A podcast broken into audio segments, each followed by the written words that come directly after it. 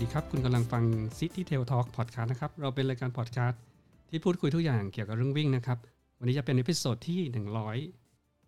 146 นะครับ ของ City Trail Talk Podcast แล้วนะครับ ผมหมูทวีวุฒินะครับ อยู่กับพี่โจจิรพงศ์นะครับ ครับ สวัสดีครับ หัวข้อวันนี้นะครับ พี่โจจะมาพูดถึงเรื่อง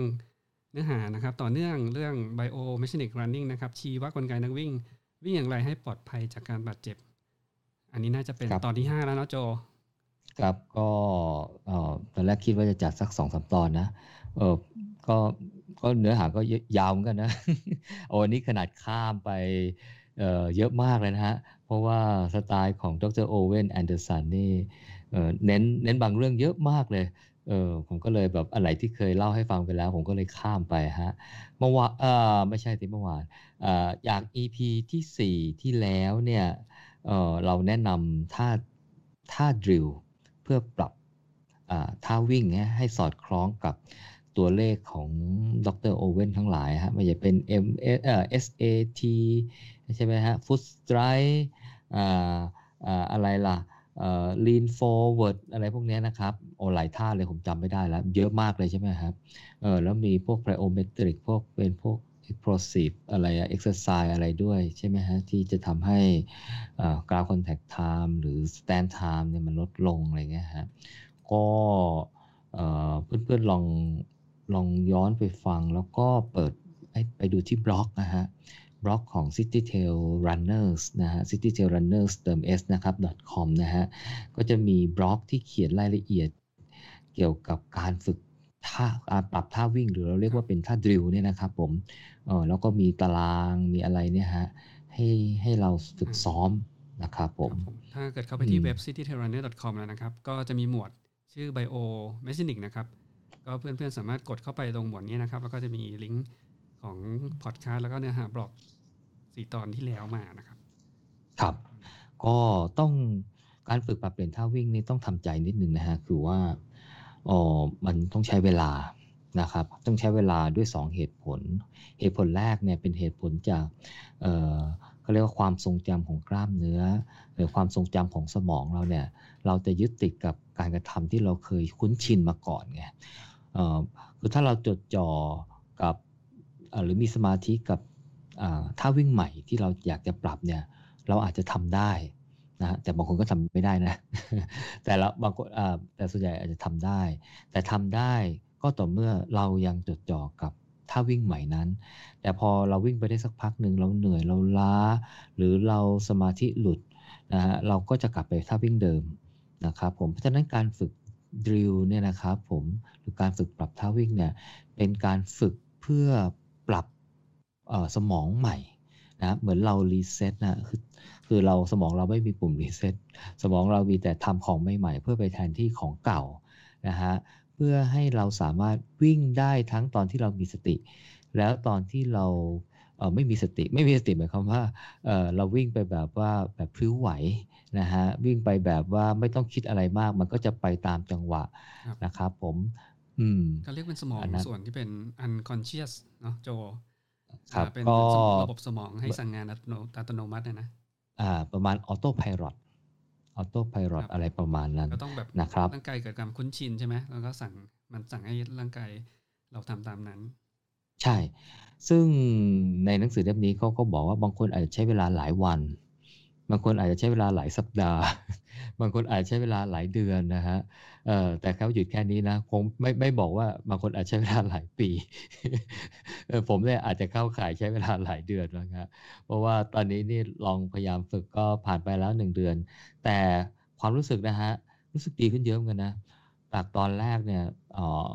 ท่าวิ่งมันจะดูเอ้ยการฝึกท่าดริลมันจะดูเก๊กๆกังๆอะไรเงี้ยเออมันมันมันรู้สึกไม่คล่องอะ่ะ แต่พอมันผ่านไปเออแต่ว่ามันมันต้องทำบ่อยอะ่ะมันต้องทำบ่อยอะ่ะก็รู้สึกว่าก็ก็คล่องอะไรมากขึ้นพอดีผมก็พยายามจะ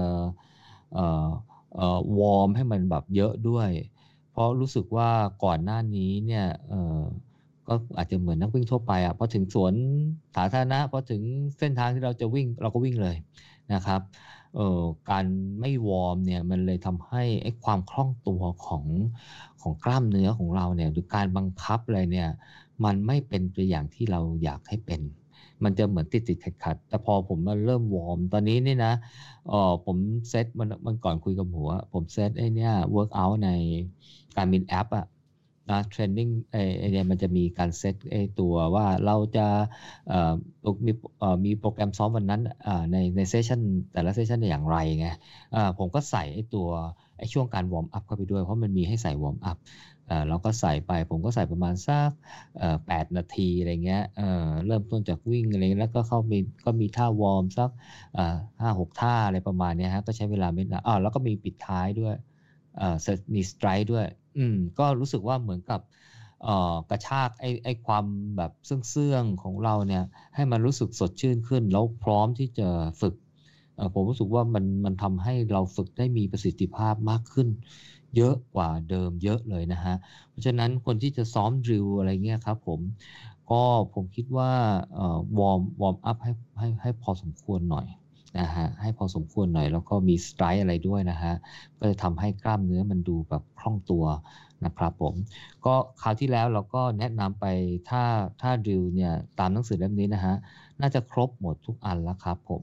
ไอ้แค่ไอ้แค่นี้ก็ก็ก็เยอะมากแล้วนะฮะผมเอ่อซึ่งซึ่งถ้าดิวของตามหนังสือ running form ของดรโอเวนแอนเดอร์สันเนี่ยก็จะไม่ค่อยเหมือนชาวบ้านชาวช่องเขานะฮะแต่ดูมันก็ simple นะฮะมันก็คือการเลียนแบบท่าวิ่งของเรานั่นแหละ นะครับผมลองลองไปฝึกดูนะครับ ว่าเขาจะมีวิธีการอย่างไรอย่างที่แนะนำไปตอนเบื้องต้นนะฮะ เข้าไปที่บล็อกของ City Tail Runner นะครับพร้อมจะมีรายละเอียดคำแนะนำเขียนแปลละเอียดเลยครับผมและมีรูปภาพประกอบด้วย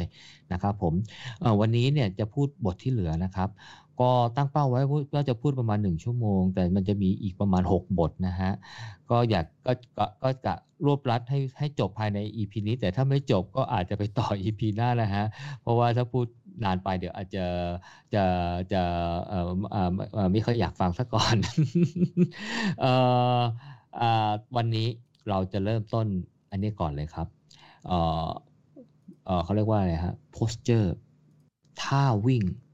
ท่าวิ่งหมายหมายความว่าท่าอื่นๆนะที่ไม่ใช่เป็นเกตไซเคิลอะครับเพราะว่าไอ้ฟานฝึกดีลเนี่ยเรา เราเล่าให้ถึงเกตไซเคิลไว้ก่อนหน้านั้นคือวงรอบการวิ่ง เพราะฉะนั้นท่าวิ่งเนี่ยคือการฝึกให้วงรอบการวิ่งเราเนี่ยมันมันเป็นมันเป็นท่าที่ที่ดีท่าที่ลดความเสี่ยงในการบาดเจ็บ แต่วันนี้เนี่ยเราจะมาพูดถึงส่วนอื่นๆนอกจากเกตไซเคิลนอกจากวงรอบขา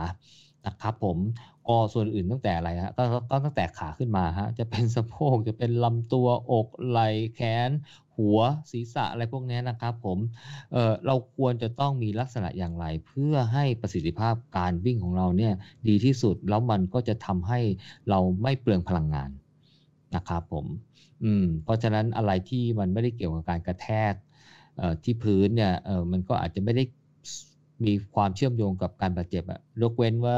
เกรงหรือปวดอะไรนานๆอะไรเงี้ยซึ่งเกิดจากท่าไม่ค่อยถูกเดี๋ยวเราจะมีแนะนำด้วยอ่าก็อันนั้นแต่ก็ไม่ได้ส่งผลเหมือนกับการลงเท้าอย่างที่บทก่อนๆแนะนำนะครับผม เพราะฉะนั้นบทนี้จะว่าด้วยท่าทางองค์ประกอบอื่น ๆ ที่ช่วยทำให้การวิ่งเราดีขึ้นนะครับผมหนังสือเล่มนี้นะฮะเขาก็ว่าด้วยบอกว่ารูปร่างรูปแบบท่าวิ่งที่เป็นปกตินะครับผมเริ่มต้นจากเท้านะฮะ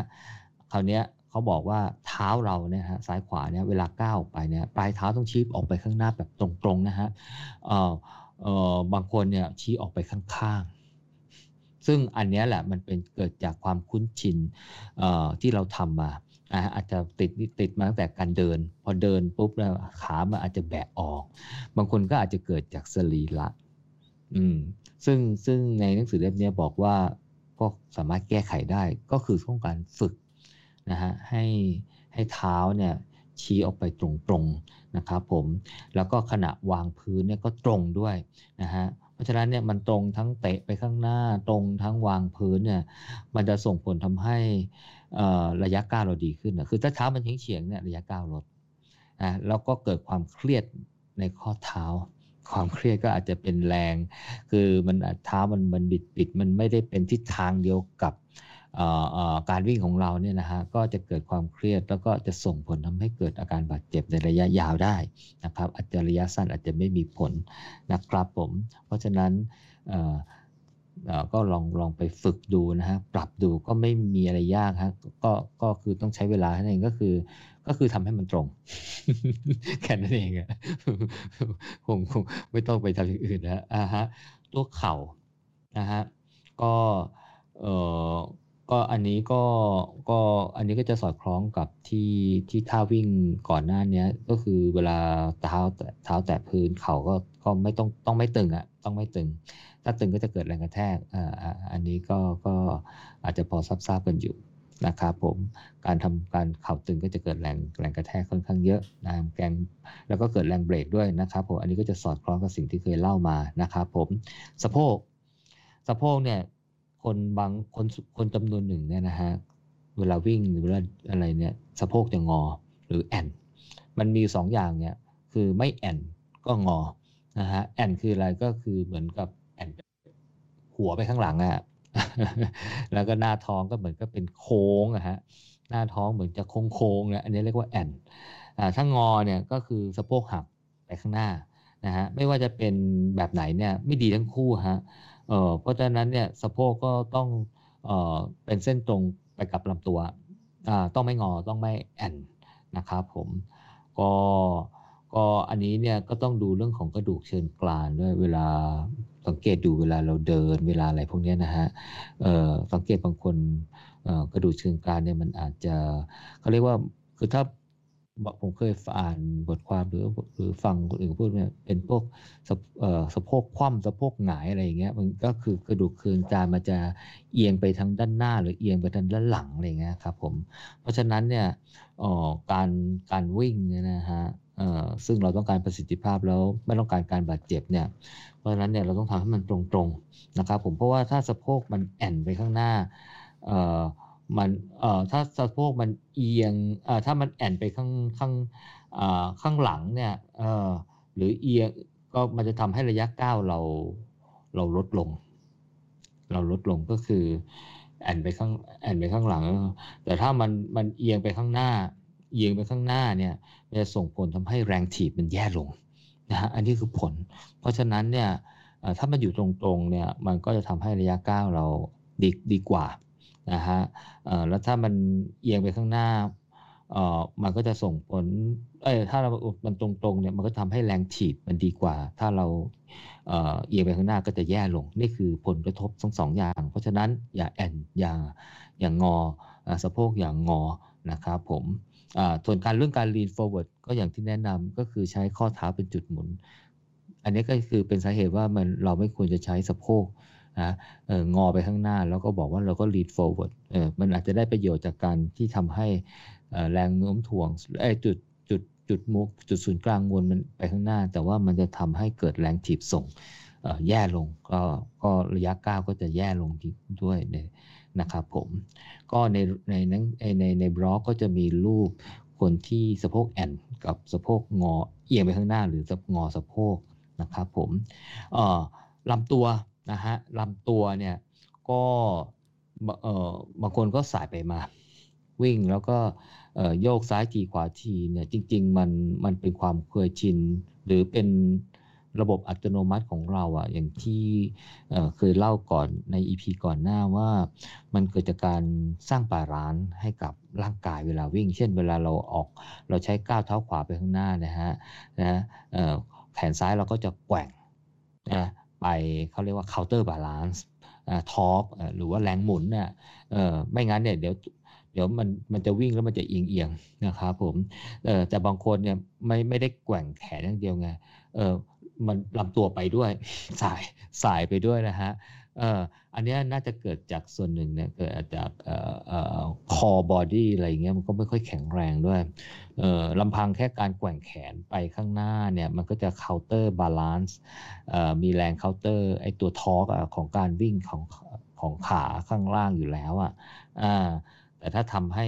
สายไปด้วยเนี่ยอ่าก็จะทำให้เปลืองพลังงานนะครับผมเปลืองพลังงานแล้วก็ความพริ้วไหวการวิ่งก็จะแย่ลง ก็จะแย่ลงนะครับผมก็ก็ส่งผลหมดนะฮะทั้งระยะก้าวแล้วก็ความเร็วในการวิ่งเหนื่อยเร็วนะครับผมอ่าก็ลองลองไปดูนะฮะถ่ายคลิปดูว่าตัวเราเนี่ยมันแกว่งไปข้างหน้า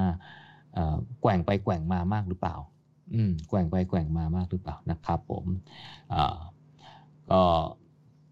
อันถัดไปแขนนะฮะแขนนี่ผมคิดว่าหลาย ก็คงมีคนมีอาจารย์วิ่ง หรือว่ามีเกี่ยวบทความอะไรที่เขาแนะนำการแกว่งแขนเยอะแล้วก็ก็ก็ไม่ยากอะไรก็คล้าย ๆ กันนะฮะแกว่งไปทิศทางเดียวกับการวิ่งนะฮะอย่าแกว่งข้ามลำตัวนะครับ ก็เราก็จินตนาการว่าตรงกลางของเราเนี่ยนะฮะตั้งแต่หัวจด ถึงถึงเป้าเราอะ่ะเออมันไม่ถึงเท้านะ เพราะว่าแค่ตรงกลาง ให้นึกว่ามันมีเส้นอยู่ตรงนั้นนะฮะเออแต่หัวถึงถึงเป้าของเรานะฮะเอออย่าแกว่งแขนข้ามเส้นเนี้ยนะฮะเออแต่มันก็คงมีบ้างนะบางคนอาจจะลำตัวไม่ค่อยแข็งแรงไงอ่าแต่พยายามอย่าให้ข้ามเส้นนี้ ถ้าข้ามเส้นเนี้ยมันจะมันจะแกว่งมากไป อืม แล้วก็อธิบายข้ามเส้นนิดหนึ่งโจข้ามเส้นคือตัวเส้นกลางเส้นกลางลำตัว เออก็คือเราก็จินตนาการว่าเราลากเส้นจากหัวของเราผ่านจมูกใช่ไหมผ่านวางตาจมูก ผ่านปากก็คอ อกใช่ไหมไปจนถึงเป้าเราเนี่ยเราจินตนาการว่ามันมีเส้นอยู่เส้นหนึ่งอืม แล้วเวลาวิ่งเนี่ย ไม่ว่าจะเป็นมือซ้ายแขนซ้ายอะไรก็อย่าให้มันล้ำมาอีกด้านหนึ่งอะ อืม ถ้าล้ำไปอีกด้านหนึ่งครับหมายถึงว่าล้ำถ้าเรามองลงไปใช่ไหมมองลงไปมือขวาก็คือไม่ได้ล้ำมาในลำตัวข้างหน้าใช่ไหมไม่ได้ล้ำมาในลำตัวถ้าเราเรามองจากด้านหน้าใช่ไหมฮะแขนเนี่ยก็ต้องไม่สมมติว่าเราแกว่งแขนซ้ายไปข้างหน้า แขนซ้ายก็ไม่ควรจะข้ามเส้นลำกลางลำตัวไปด้านขวา ถ้าเราแกว่งแกว่งแขนขวา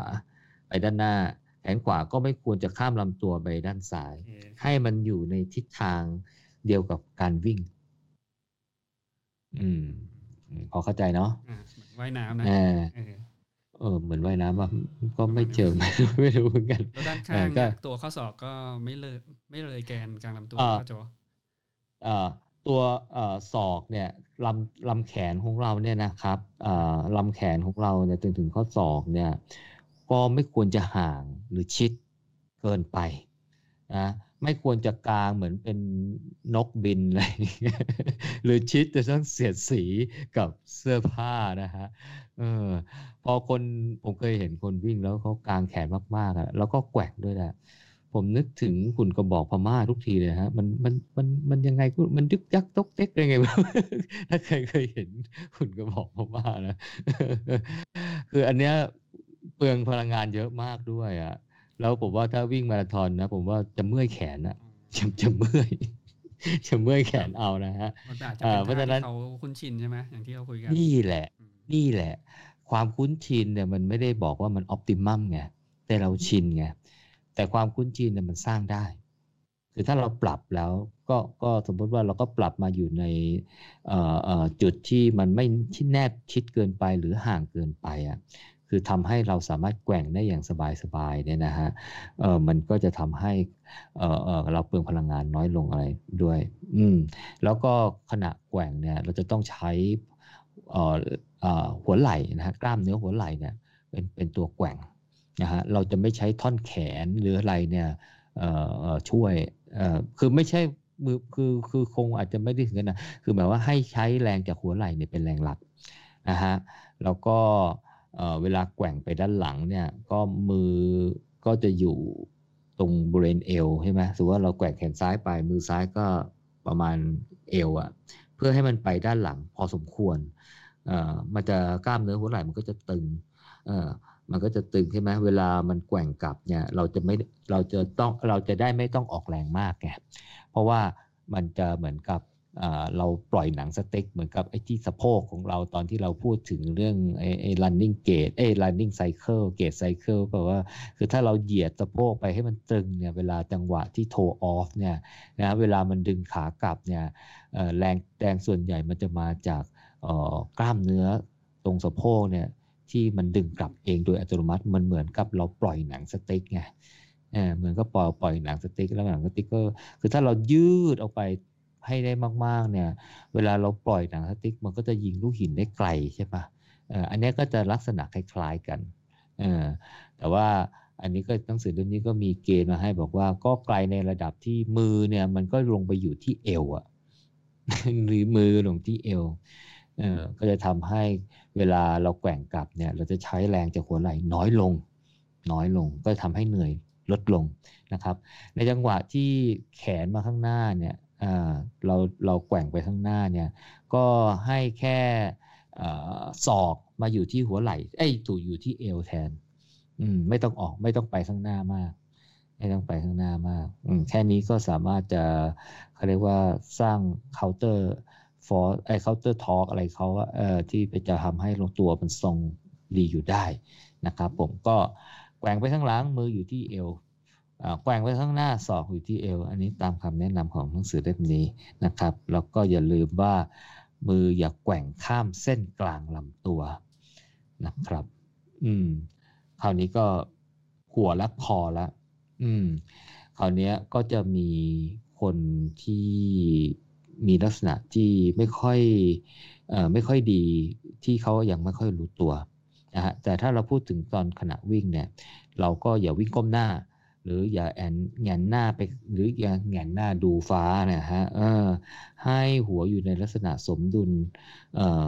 ก็คือตั้งที่มันเป็นเส้นตรงมาที่ลำตัว เคยจำได้ไหมที่บอกว่าให้ลากจุดอะจุด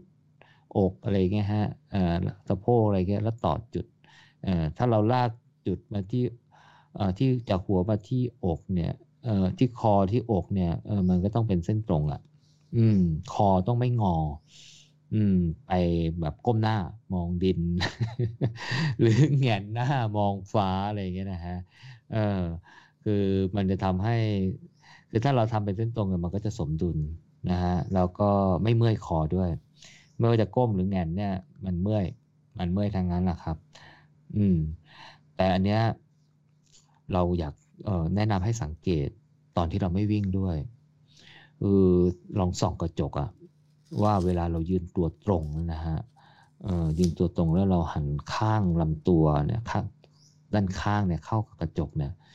หรือให้คนอื่นเขาดูก็ได้ ว่าเวลาเรายืนตรงๆเนี่ยคอเราเนี่ยมันยื่นไปข้างหน้าหรือเปล่า เพราะบางคนเนี่ยทำงานนั่งโต๊ะไงทำให้การการยื่นออกไปข้างหน้าเนี่ยมันมันมันเป็นสรีระของการนั่งโต๊ะทำงานนั่งนั่งหน้า หน้าจอคอมพิวเตอร์นานๆเนี่ยเวลายืนตัวตรงเนี่ยมันก็เลยมีสักคอยื่นออกไปอะซึ่งซึ่งอันนี้จะส่งผลเขาเรียกว่าส่งผลในระยะยาวกับกล้ามเนื้อตรงบริเวณคอบริเวณกระดูกตรงบริเวณไหล่อะไรพวกนี้ครับ เพราะว่าถ้าหัวเราไม่ได้อยู่ตรงๆเนี่ยตรงกล้ามเนื้อตรงเนี้ยมันจะรับน้ำหนักหัวเราเนี่ยน้ำหนักศีรษะเนี่ยมากกว่าปกติ อย่างเช่น หัวเราเนี่ยสมมติว่าน้ำหนักเอ่อสักเท่าไหร่ดีอะหัวเราหนักเท่าไหร่สักสองโลได้ไหมไม่รู้เหมือนกันไม่เคยชั่ง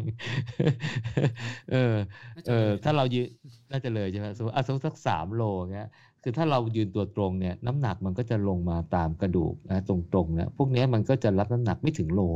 นะเพราะว่าตัวใหญ่มันจะเป็นแรงกดถูกปะเออ แต่ว่าถ้าเราเออนั่งแงนหน้าไปเนี่ย เออ น้ำหนักเนี่ยมันมันก็ไม่ลงไปตามตรงๆใช่ไหมกระดูกคอกระดูกอะไรเนี่ยกล้ามเนื้ออะไรเนี่ยมันก็ต้องมาชดเชย รับน้ำหนักแทนไงเออจากหัวสามโลเนี่ยถ้ามันตรงๆอาจจะรับเหลือน้ำหนักแค่โลเดียวอย่างเงี้ยมันต้องกลายเป็นรับน้ำหนักเออสามโลเต็มเต็มอะไรเงี้ยนิดนึงครับค้นหาละประมาณห้ากิโลกรัมครับห้าโลเลยเหรอหัวเราอะโอ้หนักเอาเรื่องเลยนะข้าวสารหนึ่งข้าวสารหนึ่งถุงเลยกับคนนั้นเป็นตัวคนตัวเล็กตัวใหญ่อะไรเงี้ย อืมข้าวสารหนึ่งถุงนั่นนะเพราะฉะนั้นเนี่ย ถ้าเรายื่นคอไปข้างหน้าเนี่ย โดยที่เราไม่รู้ตัวเนี่ยก็แปลว่าไอ้กล้ามเนื้ออะไรเนี่ยมันก็รับน้ำหนักโดยใช่เหตุอะโดยที่มันไม่ควรรับอะทำให้เอ่อคนเหล่านี้ก็อาจจะมีลักษณะคล้ายๆ กับออฟฟิศซินโดรมก็คืออาการปวดคอบ่าไหลอะไรเงี้ยต้องไปหาหมอนวดบ่อยๆ หรือไม่ก็ต้องมานั่งบีบคงบีบบีบกล้ามเนื้อตรงบริเวณตรงตรงหัวไหล่ตรงคออะไรเงี้ยครับผมก็อันนี้เป็น เป็นท่าทางของร่างกายที่จะต้องปรับเลยนะ ลองสังเกตดูผม เวลาผมเดินไปไหนมาไหนเนี่ยผมก็สังเกตดูใครเขาเรียกเป็นลักษณะคนคอเต่าอะ คือยื่นออกมาเออผมก็เออคนคนคนกรุงเทพที่ก็เป็นกันเยอะนะ คนแถวออฟฟิศผมเนี่ยเป็นกันเยอะมากเลยโดยเฉพาะคนที่อายุเกิน 30-40 ขึ้นไปเนี่ยเป็นกันเยอะ เพราะพวกนี้เนี่ยมันเป็นลักษณะการสะสมไงคือมันไม่ได้เป็นประกำเนิด แต่มันเป็นจากพฤติกรรม อืมเป็นจากพฤติกรรมเพราะฉะนั้นเนี่ย ถ้าปรับเนี่ยก็จะทำให้ชีวิตดีขึ้นไงอืมแล้วก็ไปวิ่งเนี่ยก็จะทำให้ท่าวิ่งมันดีขึ้นด้วยนะครับผมก็คราวนี้นะฮะมาดูวิธีการท่าวิ่งโพสเจอร์ที่ดีในการวิ่งนะฮะเพื่อจะทำให้อะไรนะ อุตส่าห์ไปฝึกซ้อมไอ้ท่าดริลท่าดริลมาแล้วนะเออทำให้ running gate เราแบบ โอ้ยดีงาลงฟุต เมิดฟุตเอ่อสไตรอะไรก็ใช่ไหมฮะ M S A D S A T D R O S D F A T D นู่นนี่นั่นอะไรเงี้ยนะฮะ แต่ส่วนอื่นนี่ไม่ได้ฝึกเราก็จะไปไม่สุดทาง ใช่ไหมเอ่อ performance เราก็ไม่ก็ไม่ดีเท่าที่ควรจะเป็นนะครับผมเขาบอกว่าอะตอนเตรียมท่าวิ่งก่อนออกวิ่งนะฮะเท้าเนี่ยวางประมาณความกว้างประมาณหัวไหล่ หัวไหล่ไม่ชิดไปไม่กว้างไป เพราะฉะนั้นเนี่ยเเราลองดูว่าเราเรายืนเนี่ยนะฮะเท้ากว้างกว่าหัวไหล่เป็นยังไงนะครับผมแล้วเวลาวิ่งเนี่ยถ้าวิ่งได้ความกว้างประมาณเนี้ยก็จะทำให้ท่าวิ่งของเราเนี่ยดีขึ้นไปอีก นะบางคนวิ่งเท้าชิดกันอะไรประมาณนี้เออวิ่งไต่เส้นอย่างเงี้ยโอ้มีเส้นถนนเนี่ยวิ่งบนเส้นนั้นได้สบายเอออย่างเงี้ยไม่เอา อย่างนี้ไม่ work อย่างนี้ไม่ work นะฮะเออเราวิ่งคร่อมเส้นดูฮะเออวิ่งซ้ายขวาซ้ายก็อีกข้างหนึ่งขวาก็อีกข้างหนึ่งนะฮะแล้วลงประมาณหัวไหล่นะฮะเนี่ยลองฝึกดูนะครับผมเออเข่านะฮะแน่นอนนะฮะเออเวลาวิ่งก็เข่าต้องงอเขาบอกว่าแม้กระทั่งตอนฝึก ตอนยืนอย่างเงี้ยนะฮะ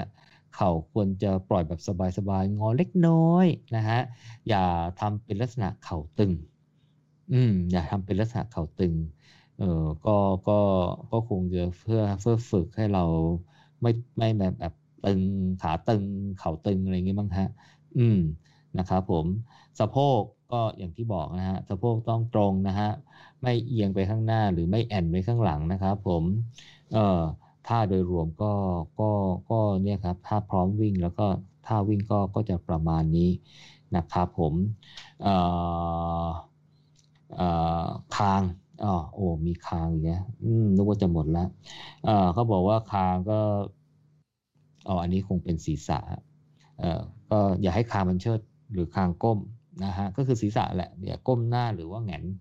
นะครับผม คือสายตาก็ต้องไม่มองพื้นมากเกินไปนะฮะคือตอนวิ่งไม่มองก้มมองพื้นเนาะอ่าคือคือมองพื้นเนี่ยไปในระดับสายตาข้างหน้าอ่าสามสิบเมตร หรืออะไรเงี้ย เพื่อคือเราดูว่าในระดับนั้นเนี่ยทำให้ศีรษะเราเนี่ย มันไม่เป็นขงองเหมือนก้ม หรือแงนมองฟ้า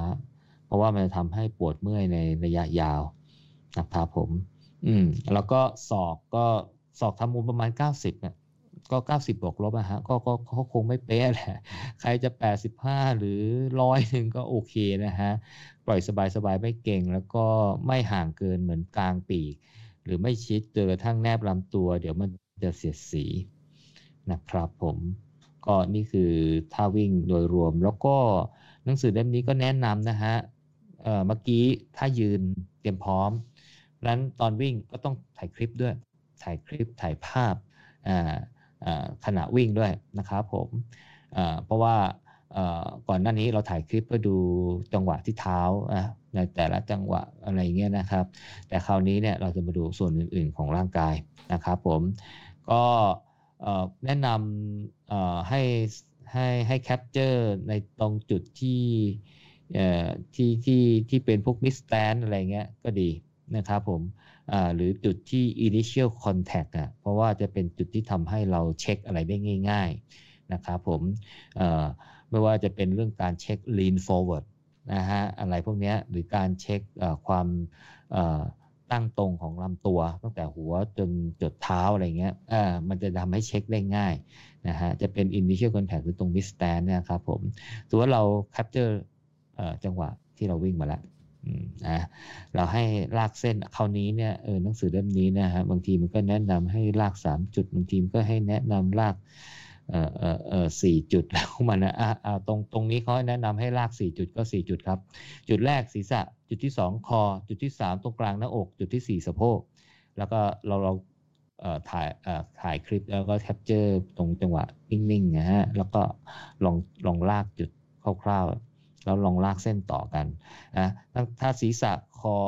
ตรงหน้าอกแล้วก็สะโพกเนี่ยถ้าไม่ถ้าลากได้เส้นตรงถือว่าใช้ได้โอเค perfect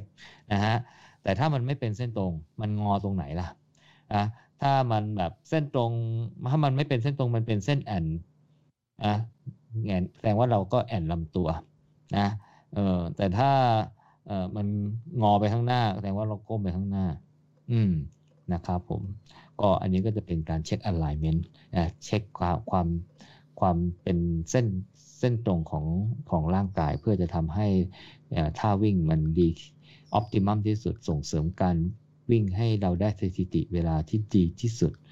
นะครับผมก็ก็อันนี้แต่ก็บอกว่าแนะนำนะฮะก็ก็มันถ่ายคลิปบ่อยๆในนี้บอกให้ทุกเจ็ดวันเลย โอเค มันก็ไม่ค่อยมีต้นทุนอะไรนะ ก็ก็ก็จะได้ดูพัฒนาการไง โอ้ฝึกไปแล้วอาทิตย์หนึ่งเนี่ยนะเอ้มันมีอะไรพัฒนาหรือเปล่าวะเนี่ยถ้าไม่มีอะไรพัฒนาเนี่ยใส่ต้องขับไปดูว่าเราตั้งใจฝึกหรือเปล่า หรือปริมาณการฝึกมันเพียงพอหรือเปล่านะครับผมอ๋อนี่คือบทที่ 10 นะฮะผ่านไปนะครับ ว่าด้วยเรื่องของเอ่อถ้าวิ่งนะที่ไม่ที่ ในส่วนอื่นๆของร่างกายที่ไม่ใช่ตรงเท้านะครับผมแล้วก็ลองฝึกลองฝึกดูนะ บางคนอย่างที่ว่านะครับความคุ้นชินเป็นแบบหนึ่งนะฮะแต่ว่าถ้าที่แนะนำหรือที่ควรจะเป็นเนี่ยเป็นอีกแบบหนึ่ง เพราะฉะนั้นต้องฝึกต้องฝึกนะครับผมในหนังสือเล่มนี้ไม่ได้บอก แต่ว่าว่าผมไปเห็นคลิปที่อื่นเนี่ย เขาบอกว่าอย่างเช่นคนดูว่าหลังแอนหรือว่าหลังงอ หลังค่อมหรือเปล่าเนี่ยออลองไปยืนตัวตรงแล้วก็แนบกับหลังกับกำแพงอะเออถ้าเอามือสอดเข้าไปตรงหลังได้แสดงว่าเป็นคนหลังแอนเป็นคนหลังแอนก็ต้องฝึกไม่ให้แอนเออถ้าหลังค่อมก็ก็ก็ฝึกตัวตรงไม่ให้หลังมันค่อมนะฮะเออไม่ว่าจะเป็นเอ่อนั่ง นะหรือยืนนะครับ นอนคงคงคงไม่ค่อยมีปัญหานะครับ คือมันต้องฝึกตลอดเวลา ผมเนี่ยเป็นคนค่อนข้างจะเวลานั่งเนี่ยเอ่อมักจะทิ้งน้ำหนักอะแล้วทำให้มันดูหลังค่อมอะหลังค่อมเออแล้วผมไปดูอีกคลิปหนึ่งนะ เออเขาบอกคือก่อนนั้นนี้ก็พยายามฝึกนะ แต่ก็ฝึก นึกขึ้นได้ก็ก็นั่งหลังตรงอะไรเงี้ยนั่งตัวตรงอะพอไม่นึกขึ้นได้เอ่อลืมลืมไปมันก็มันก็ค่อมมันก็อะไรเงี้ยมันก็ ก็รู้สึกเออ มันก็นานๆทำทีเนี่ย แต่พอหลังจากไปดูคลิปอันหนึ่งนะโอ้นี่ผมแบบตื่นตัวตลอดเวลาเลย เขาบอกว่าเออคือคนที่นั่งหลังหลังค่อมเนี่ยหรือทิ้งน้ำหนักตัวเนี่ยทำให้ลักษณะมีกับค่อมเนี่ย มันทำให้เอ่อเอ่อ โอกาสที่ไขมันเนี่ยมันจะไปกองอยู่ตรงเอวเนี่ยมันมีมากขึ้น อืมเขาบอกว่าคนที่นั่งคนที่มีห่วงยางอันใหญ่ๆอะไรเงี้ย เออ คือตรงส่วนอื่นเนี่ยไขมันมันอาจจะไม่ได้สะสมเยอะ หรือว่าบางทีก็วิ่งเยอะอย่างเงี้ย โอ้ตรงอื่นลีนสวยเชียเหลืออยู่แต่ไอ้ตรงเอวเนี่ยแหละเขาบอกว่าปัจจัยหนึ่งเนี่ยคือการนั่งหลังค่อมเนี่ยแหละ อืม ทิ้งน้ำหนักตัวลงไปที่เก้าอี้อะไรเงี้ย แล้วมันก็เลยทำให้อ่พุงเราเนี่ยมันมันไปกองอยู่ตรงนั้นน่ะ อืม แล้วมันทำให้เกิดการสะสมไขมันได้ง่าย อืม ผมก็เลยกลัวเลยคราวนี้เนี่ย กลัวไม่มีซิกแพคตอนนี้นั่งหลังตรงตลอดเวลาฮะอันนี้ก็เป็นเทคนิคที่ผมไปดูที่อื่นมานะฮะอะอะบทที่สิบเอ็ดนะครับผมเอ่อคราวนี้เขาบอกว่า ชื่อบทนะ putting it all together ก็คือว่ารวมมันทุกอย่างเลยตั้งแต่ท่าริวแล้วก็ไอ้ posture ตั้งหลายคอลำตัวแขนเขินอะไรเงี้ยฮะ เพื่อรวมแล้วเราเอาไปวิ่ง อืม รวมแล้วเอาไปวิ่งนะฮะ ก็ก็คือเขาก็พงประมาณว่าพอเราไปฝึกท่าดิวมาแล้วท่าอะไรมาแล้วเนี่ย ก็ให้กลับมาเช็ค อืมเออพอกลับมาเช็คปุ๊บเนี่ยเออเออพี่แกดรโอเวนแกก็ มาเหมือนคล้าย ๆ กับรีพีทสิ่งที่เคยเคยเล่าฮะแกก็บอกว่า เออเนี่ยนะไปฝึกมาแล้วถ่ายรูปมาถ่ายคลิปมานะฮะอย่าลืมนะ ถ้าวิ่งที่ดีต้องมี 4 องค์ประกอบนะ ต้องเอ่อ foot ankle as touchdown นะฮะมันจะต้องเป็นลบนะฮะคือว่า เอ้ยมันต้องเป็นศูนย์คือต้องลง mid stand นะฮะ ถ้ามันแงนขึ้นข้อเท้าแงนขึ้นเท้าขณะสัมผัสพื้นนะฮะ แสดงว่าไม่ดีนะฮะ ROS เอ่อ reversal of swing หรือการ sweep เนี่ยนะครับผมเอ่อก็ควรจะได้มุมสูงสูงนะฮะจำได้ไหมหกเจ็ดองศาอะไรเงี้ยใช่ไหมฮะเอ่อมุมที่เท้าสัมผัสพื้นนะแชงแองเกิลแอททัชดาวเนี่ยก็ประมาณสักหกองศาบวกลบอะไรอย่างนี้นะครับผม แล้วก็อัตราส่วนของของอ่า reversal of swing หารด้วย maximum change angle เนี่ยนะฮะ ก็อยู่ประมาณ 5.5 ถึงจุด75 อะไรพวกนี้นะฮะเออเนี่ยแหละคือเป็นตัวเลขที่ที่ทำให้ถ้าได้ตัวเลขออกมาประมาณนี้ก็จะก็ถ้าวิ่งเราก็จะดีที่สุดนะความเร็วก็จะมากสุดอะไรประมาณนี้สำหรับเรานะครับ ที่เหลือก็ต้องไปฝึกระบบหายจงหายใจเองนะฮะอันนี้ฝึกท่าวิ่งเฉยๆนะครับผมเออเขาก็มาทบทวน อยู่ดีนะฮะมาแนะนำผมก็อาจจะไม่ได้ลงรายละเอียด ก็คงจะประมาณว่าฟุตสไตร์เนี่ยนะฮะที่เป็นมิดฟุตนะฮะมันก็จะก่อให้เกิดแรงกระแทกเนี่ยน้อยกว่าการลงส้นเท้า การลงฟุตอ่ฮิลสไตร์นะครับมิดฟุตเนี่ยแรงแรงกระแทกอย่างมากก็ประมาณสักเอ่อไม่ใช่อย่างมากก็อยู่ในราวประมาณ 1.5 ถึง 2 เท่า นะของน้ำหนักตัว แต่ถ้าเป็นฮิลสไตร์เนี่ยจะมากกว่านั้น จะมากกว่านั้น แล้วสิ่งที่มันแย่กว่าก็คือตอนช่วงจังหวะที่เท้าแตะพื้นเนี่ยนะครับเออมันก็จะจะมีเขาเรียกว่าแรงกระแทกเยอะกว่าด้วยนะครับอะอันนี้ก็มาว่าด้วยนะข้อดีของ mid foot strike อีกแล้วนะฮะอะมาดูอีกอันนึงเขาบอกว่า horizontal force เอออันนี้ดีฮะผมเลยแปลมา ก็คือว่าแรงในแนวราบนะเวลาเราวางเท้าเนี่ยมันจะมีแรงในแนวดิ่งกับแนวราบด้วย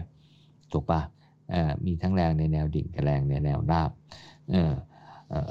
แนวดิ่งเนี่ยไอแนวราบเนี่ยเราก็อยากจะให้มันเป็นแนวราบที่มันไปข้างหน้าใช่ไหมฮะมันจะได้ส่งเสริม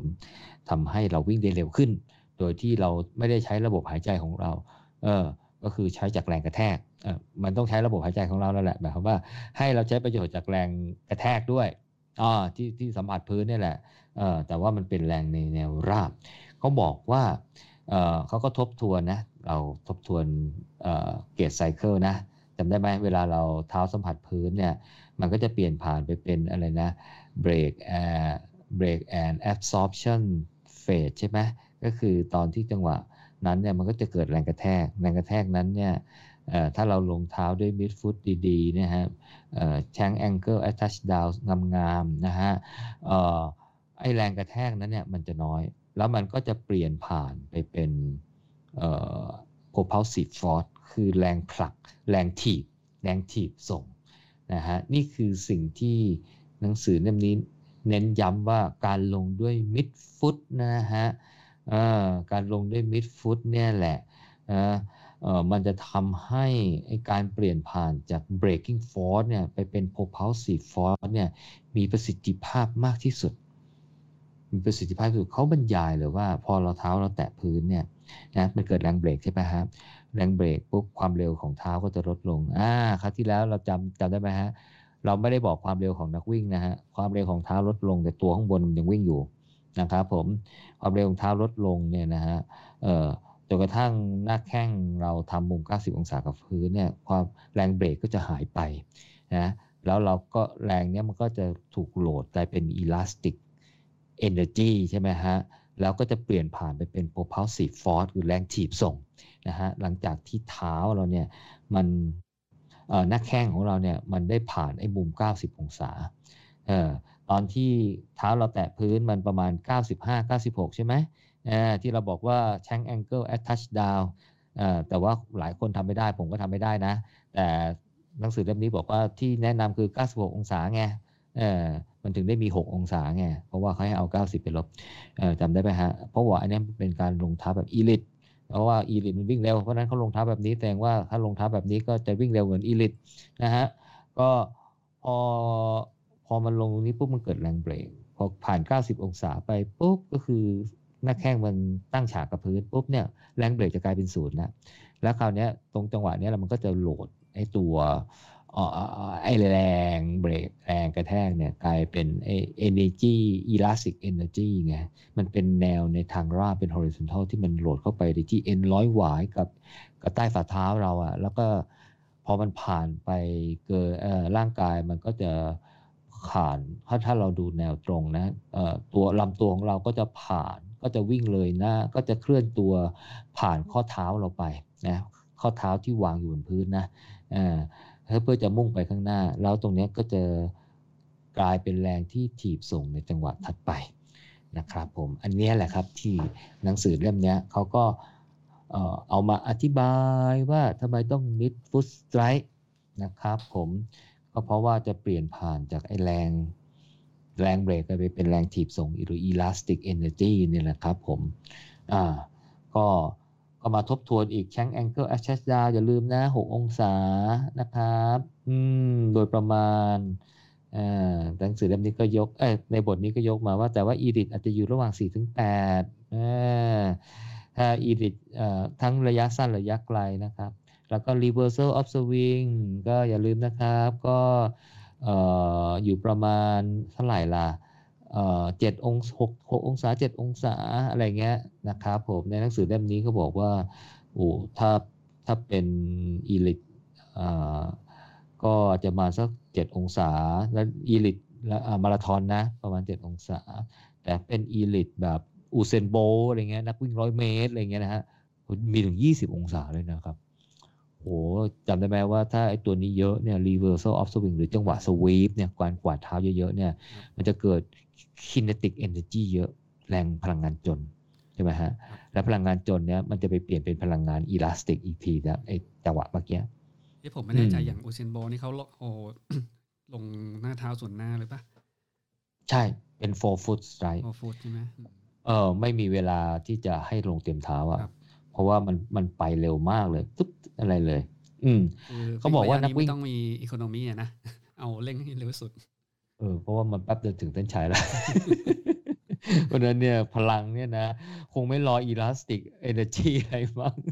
มาจากขาเลยฮะกล้ามเนื้อขาเออวันนั้นนี่นักวิ่งระยะสั้นนี้กล้ามเนื้อขานี่อย่างกับพวกนักพอกายนะกล้ามเป็นมัดมัด โตๆงั้นเลยนะฮะวันนั้นจะอาศัยแรงระเบิด ถ้าอาศัยแบบว่าอีลาสติกเอเนจีเนี่ยนะฮะเออมันคงแบบเขาคงไปเข้าเส้นชัยกันหมดแล้วล่ะแต่ก็บอกว่านักวิ่งธรรมดาเนี่ยนะ reversal swing เนี่ยสององศาเองผมว่าผมน้อยกว่าสององศา มันน้อยมากเลย ถ่ายรูปเมื่อกี้เพิ่งโพสต์เฟซบุ๊กไปฮะเออบอกว่ามีคนมาแซวว่าไอ้ตัวไอ้เนี่ยยังไม่ค่อยเยอะเลยก็เออใช่กำลังฝึกอยู่ ในบล็อกเนี่ยเดี๋ยวจะมีตารางเขาก็ไปเก็บข้อมูลของพวก elite ทั้งหลายทั้งระยะสั้นระยะกลางระยะไกลนะฮะเขามีตัวเลข SAT MSA reversal of swing ยังไง อะไรอย่างเงี้ยมีตัวเลขให้เห็นนะฮะแล้วมันถึงเขาถึงได้สรุปมาว่า ตัวเลขมันควรเป็นอย่างนี้แหละ แล้วจะเหมือนอีลิทแล้วก็สรุปต่อว่า แล้วก็จะวิ่งเร็วเหมือนอีลิทอืมนะครับผมนี่คือแนวทางของหนังสือนะครับอู้มีตารางเยอะมากเลยนะฮะผมข้ามไปเลยนะฮะให้เราไปดูกันนะครับผมเพราะว่า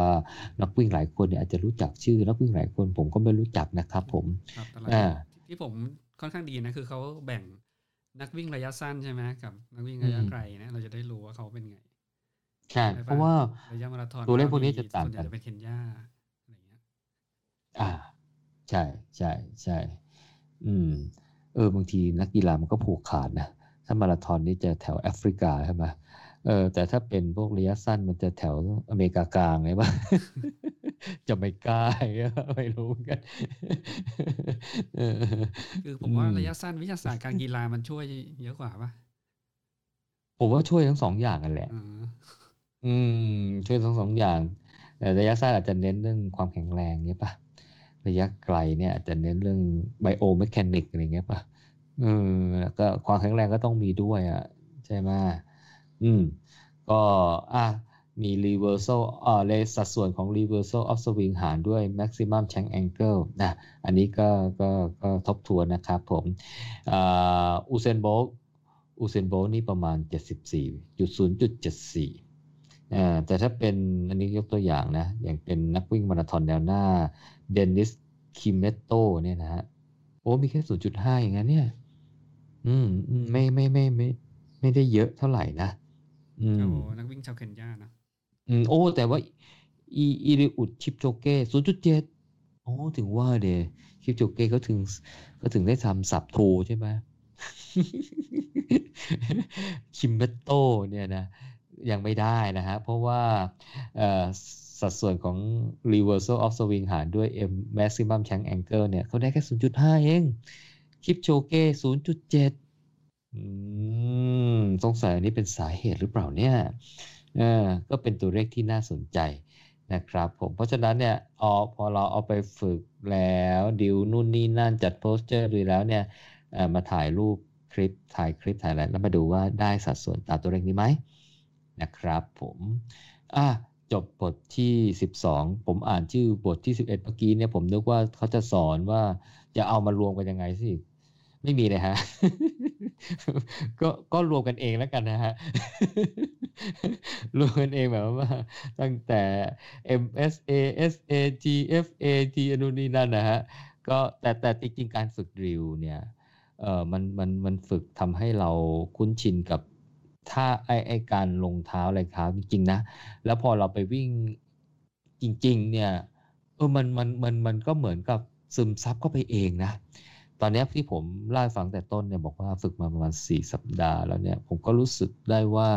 ถ้าวิ่งผมดีขึ้นนะ อืม ผมรู้สึกอย่างนั้นเลยนะเออได้วิ่งมันดีขึ้นแล้วเมื่อเช้าเนี่ยเออเมื่อเช้าเนี่ยผมผมลองฝึก repetition เอ่อของลุงแจ็คอะ เอ่อ repetition จำได้ไหมหมูอืมเอ่ครับอเพเพจแบบเร็วสุดเลยนะเอ่อแต่ว่ามันไม่โหดเท่า tempo กับ interval ไง เพราะอะไร เพราะพักนาน พักนานจนหายเหนื่อยไงเออแล้วระยะเวลาวิ่งถึงแม้จะเร็วแต่มันก็ไม่ได้ไกลเท่าไหร่เออไม่ได้ไกลเท่าไหร่ ก็อาจจะสักเอ่อนาทีหนึ่งอะไรอย่างเงี้ยนะฮะเออแล้วก็คำนวณเพสจาก v d o t อะไรพวกเนี้ยนะครับ ผมอาจจะคำนวณเพสจาก v d o t โดยใช้สถิติดีๆอะไรเงี้ยมันอาจจะเหนื่อยไปหน่อยฮะแต่แต่ทำ แต่พอเราผมวิ่งไปสักประมาณสักห้าหกเซตน่ะก็แล้วพอหลังจากนั้นเนี่ย เออเฮ้ยความเร็วเราก็ไม่ได้ตกนะ แต่เรารู้สึกมันสบายขึ้น มันสบายขึ้นหมายความว่ามันเริ่มพลิ้วมากขึ้นอะตอนแรกมันอาจจะแบบติดติดขัดขัดอะไรเงี้ย อืม ก็ยังงงๆอยู่ว่า เออทำเพจนี้แล้วรู้สึกไม่ไม่ไม่ลำบากเหมือนตอนอันแรกๆไง ดูดูรู้สึกดีขึ้น เพราะฉะนั้นเนี่ยฝึกดิวไปแล้วเนี่ยก็เวลาเราไปวิ่งเนี่ยผมคิดว่ามันมันร่างกายมันก็จะซึมซับไอ้สิ่งที่เราฝึกมาเนี่ยแล้วมันก็จะปรับเปลี่ยนไอ้ตัวท่าวิ่งเราไปเลยโดยที่เราไม่ไม่ไม่ต้องไปไปไปจดจ่ออะไรกับมันนะครับผมเออก็บทที่ 12 หนังสือเล่มนี้เนี่ยนะครับผมเขามาพูดต่อนะครับผม เขาพูดต่อเรื่องอะไร เขาบอกว่ารองเท้าวิ่งกับท่าวิ่ง มันมีความสัมพันธ์ไหม อืม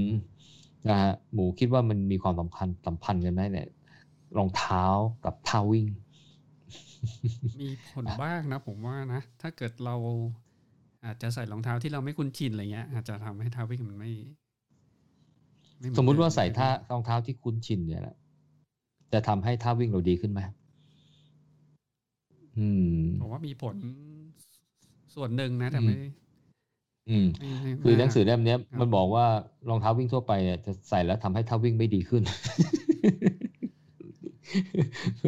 แต่หนังสือเล่มนี้เนี่ยเขายกประเด็นเรื่องของเอ่อเอ่อการวางเท้าในจังหวะแรกอะ่ะเขาบอกว่าเอ่อเขาเปรียบเทียบระหว่างคนใส่รองเท้าธรรมดาปกตินะส้นนะเอ่ออะไรนะ เอ่อเอ่อเขาเรียกว่าอะไร drop ประมาณสิบมิลสิบสองมิลอะไรอย่างที่เราใส่กันอะไรเงี้ยใช่ไหมไม่ใช่ zero drop อะไรอย่างเงี้ยเออกับคนที่วิ่งเขาเปล่าแบบฟุตอ่าหรือเป็นพวก minimal risk นะฮะ ใส่พวก V blam อะไรพวกเนี้ยเออเขาบอกว่าเออเขาเอาแรงกระแทกที่เกิดจากการใส่ของนักวิ่งที่ใส่รองเท้ากับวิ่งเท้าเปล่าเนี่ยมาเปรียบเทียบกันแล้วก็พลอตเขาบอกว่าใน 50 มิลลิเซกันแรก อืม ก็จังหวะที่เท้าสัมผัสพื้นนะอันนี้พูดถึงเท้าพอเท้าแตะพื้นปุ๊บ วัดไป50มิลลิเซกันก็50ในพันส่วนของวินาทีนะฮะเขาบอกว่ามันจะเกิดแรงกระแทกเอ่อที่ที่เท้าของคนใส่รองเท้าเนี่ยมากกว่าคนวิ่งเท้าเปล่าเนี่ยสามเท่า อืมแต่ผม แต่ผมอ่านนี้ผมก็ว่ามันก็คง make sense มั้งเพราะว่าคนวิ่งเท้าเปล่ามันคงแยงแยงอะกลัวเท้าเจ็บ เวลาลงมันเลยยั้งยั้งใช่ไหมเออ มันเลยยั้งยั้งอืมใช่ไหมมันก็เลยทำให้ความเบาของแรงกระแทกเนี่ยมันเลยน้อยกว่าเออแต่หนังสือเล่มนี้เขาก็บอกว่ามันก็คืออย่างนั้นนั่นแหละ เออเพราะนั้นการใส่รองเท้าที่ที่ส้นหนาหรืออะไรพวกนี้เออ มันมีผลทำให้เราไม่ระมัดระวังในจังหวะการวางเท้า เราก็เราก็จะกลายเป็นคนคุ้นชินที่ทำให้การวางเท้าเนี่ยมันเป็นไปตามเขาเรียกว่าอะไรล่ะ ก็ไม่ก็ก็ปล่อยมันไปตามยถากรรมไม่ได้ตั้งใจว่าเออจะต้องวางเท้าให้มันเบาๆไอ้นั่นหน่อยซอฟๆหน่อยอะไรหน่อย อะไรอย่างเงี้ย เออแล้วก็เขาบอกว่าเราก็มีแนวโน้มว่าคนที่ใส่รองเท้าปกติเนี่ยก็จะวิ่งด้วย มุมหัวเข่าอะที่ค่อนข้างตรงอะแล้วก็เกิดเป็นฮิลสไตร์อืมอันนี้ก็คงไปเก็บสถิติจากนักวิ่งมันนั่นแหละ ว่าเพราะว่าถ้าเขานักวิ่งเขาไม่ได้เอาแววว่าถ้าวิ่งที่ถูกต้องเป็นยังไงนะก็คงจะวิ่งลงส้นอะไรเงี้ยแรงกระแทกปล่อยไปตามยถากรรมอะไรเงี้ยมันก็เลยมีมากกว่า 3 เท่านะฮะก็ก็แต่ว่าก็ส่วนหนึ่งก็เกิดจากที่ว่าว่าพราะคนใส่รองเท้าพื้นบางอะไรเงี้ย ก็จะทำให้ระมัดระวังในการที่จะลงลงเท้ากับพื้นเนี่ยลงเนี่ยฮะมากกว่านะฮะเพราะฉะนั้นเนี่ยถ้าไปฝึกแบบแบบวิ่งเท้าเปล่าอะไรอย่างเงี้ยนะฮะมันก็จะช่วยทำให้เราเนี่ยวิ่งด้วยความนิ่มนวลมากขึ้น แรงกระแทกก็จะน้อยลง ความเสี่ยงในการบาดเจ็บก็ลดลง แต่ก็คล้ายๆกับว่าอาจจะไปลองฝึกในแนวนั้น แต่ตอนลงแข่งหรือตอนซ้อมยาวๆจริง ๆ อะไรเงี้ยหรือเวลาเราเข้าสู่การวิ่งปกติจริงเราก็อาจจะเราคงจะใส่รองเท้าปกตินั่นแหละ เออเราก็ใส่รองเท้าปกตินี่แหละ แต่ผมผมก็ค่อนข้างเห็นด้วยในในมุมอันนี้นะ แต่แต่แต่แต่แต่ประสบการณ์ที่ผมไปเคยลองฝึกด้วยการใส่ Vibram อะไรพวกนี้นะฮะผมรู้สึกว่ามันมีข้อเสียติดตามมา พอเราพยายามจะลงเท้าเบาๆเนี่ย เพราะว่ากลัวว่ามันจะกระแทกแรงเนี่ย เพราะว่ารองเท้ามันไม่ได้มี support อะไรเลยนะฮะเท้าเราเนี่ยลงเบาจริง แต่ว่ามันทำให้ระยะก้าวผมสั้น อืม มันทำให้ระยะก้าวผมสั้นอ๋อสไตร์สั้นลง เออ แล้วก็พอมันสั้นแล้วถ้าผมอยากวิ่งเร็วเนี่ย ผมก็เพิ่มรอบขาไงใช่ป่ะเออก็ทำให้ฝึกรอบขาดีนะ เออรอบขาผมนี่นะรอบขาเป็นรอบเออเลเคเดนเร็วมากเลยนะ ผมไปเปิดนาฬิกาดูถ้าผมไปลงแข่งนะฮะ เกินสองร้อยตลอดเลยอะแล้วถ้ารอบขาทีรอบขาจัดขนาดนี้เนี่ยมันเหนื่อยไงมันเหนื่อยเหนื่อยมากเลย ถ้าเราจะต้องวิ่งให้เร็วกว่านี้เนี่ยต้องจัดไปกว่านี้เนี่ยเพราะว่าถ้าเราไม่สามารถที่จะมีสไตล์เลงหรือระยะก้าวที่ยาวขึ้นได้ไงเออแต่คนอื่นเขาอาจจะไม่เป็นมั้ง เดี๋ยวผมไปพูดแล้วว่าประสบการณ์ผมคนเดียวมันไม่ใช่เป็นตัวแทนของคนใส่รองเท้าพื้นบางทั้งหมดนะฮะ แต่อันนี้ก็คือเล่าไว้เล่าเล่าเล่าเล่าเฉยๆว่าอาจจะถ้าใครเจอเหตุการณ์คล้ายๆผมก็เอ่อถ้าลองแล้วก็ระมัดระวังว่าระยะก้าวเราอาจจะสั้นไปหรือเปล่า แต่ส่วนหนึ่งผมว่าก็อาจจะเกิดจากแรงถีบผมน้อยอะ เพราะฉะนั้นจริงๆ ระยะก้าเนี่ยมันก็นะเราก่อนหน้านี้เราเคยเล่าให้ฟังนะสะโพกก็ต้องต้องต้องต้องเติมใช่ไหม extend ขยายเวลา toe off อะไรเงี้ยนะฮะเพื่อให้เกิดเป็นลักษณะเป็น slingshot อะไรเงี้ยจะได้แทงเข่าไปหน้าข้างหน้าได้ไกลๆอะไรเงี้ยมี flight มี float time เออนานๆอะไรเงี้ยเออมันลอยอยู่ในอากาศนานๆอะไรเงี้ยระยะก้าวเขาจะได้ไกลอะไรเงี้ยนะคะเออแล้วก็ load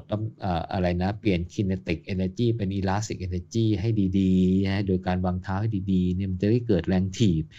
แรงๆ อะไรเงี้ยนะฮะตรงนั้นน่าจะเป็นปัจจัยที่ทำให้ระยะก้าวดีขึ้น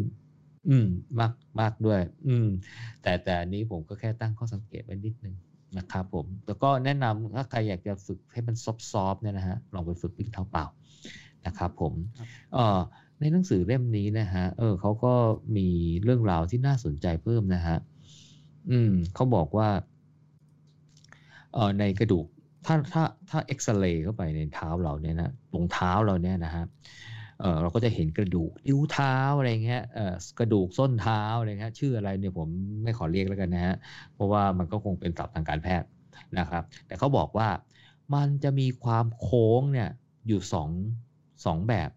คือความโยงความโค้งตามแนวยาวของเท้านะก็คืออะไรตั้งแต่นิ้วเท้าไปที่ส้นเท้า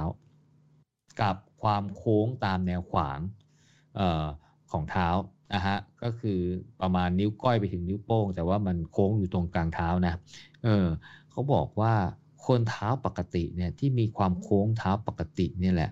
นะฮะมันเป็นสรีระที่ธรรมชาติสร้างมา นะฮะทำให้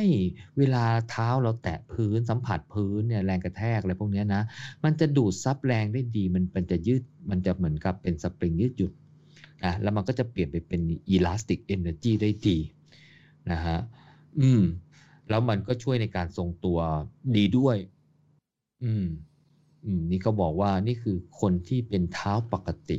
นะฮะก็จะมีแนวโน้มที่จะเอ่อได้ประโยชน์จาก elastic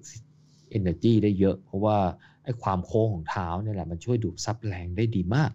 นะฮะเออแล้วมันก็ทำให้การทรงตัวเนี่ยยอดเยี่ยมไปด้วยนะฮะเออมันเกิดปัญหากับใครล่ะคนเท้าแบนนะครับอย่างพวกผมเลย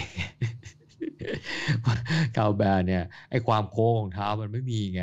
เออเพราะมันแบนแบบว่ารุนแรงเข้าขั้นรุนแรงเนี้ยเออบางคนอาจจะพอมีบ้างอะไรเงี้ยนะเออ มันเลยทำให้ประสิทธิภาพในการดูดซับแรงเนี่ยมันต่ำก็แปลว่าอะไร แปลว่า elastic energy มันก็น้อยลงไงเอ่อ elastic energy น้อยลงก็แรงถีบตกอะ propulsive force เนี่ยก็น้อยกว่า แล้วก็มีโอกาสบาดมีโอกาสบาดเจ็บมากกว่าคนเท้าปกติ อืม เพราะฉะนั้นเนี่ยก็อาจจะต้องไปต้องไปดูแลดูดซับแรงกระแทกแต่มันไม่เปลี่ยนพลังงานใช่ไหมมันก็เลยเออมัน มันมันมันมันไม่ได้เปลี่ยนให้เป็น elastic energy ไงมันรับแรงกระแทกเต็มเต็มเลยไงมันเลยบาดเจ็บง่ายกว่า อืมง่ายกว่า เพราะฉะนั้นก็เอ่ออะไรนะแก้ไขชั่วคราวก็คือการนะใช้พวกแผ่นรองเท้าที่มันเข้ากับรูปเท้าอะไรเงี้ยใช่ไหมอืม แล้วก็การฝึก การฝึก เอ่อให้ให้เท้ามันแบนน้อยลง มันมีการฝึกด้วยนะ คือ แล้วก็เวลาเราไปเดินอะไรพวกนี้เราก็ต้องฝึกการลงเท้าเนี่ยไม่ให้มันมีลักษณะเป็นเป็นการล้มไปข้างหน้าด้านในอะเออมันฝึกได้ด้วยนะเออแล้วความความแบนของเท้าเนี่ยก็จะลดลงในขณะเดินหรือขณะวิ่ง คือตอนยืนเฉยๆเนี่ยมันคงแบนเหมือนเดิมมาแหละ เออ มันเออถ้าเราปล่อยแบบ ไม่ได้ตั้งใจจะเกรงจะอะไรเงี้ย มันก็คงจะแบะเท้าก็จะล้มไปเหมือนเดิมสรีระมันคงไม่ได้แก้นั้น แต่ฝึกเนี่ยหมายความว่าฝึกขณะเดินหรือขณะวิ่งเนี่ยให้น้ำหนักเออมันไม่มันไม่ได้ดันไอ้เท้าให้มันแบะลงไปเนี่ยเออซึ่งจะทำให้การดูดซับแรงอะไรเนี่ยมันดีขึ้นมันดีขึ้น เพราะฉะนั้นเนี่ยถ้าแก้ชั่วคราวก็หาแผ่นอะไรใส่ แต่ถ้าแก้แบบว่ากึ่งกึ่งกึ่งถาวรอะไรเงี้ยก็ต้องฝึกละครับ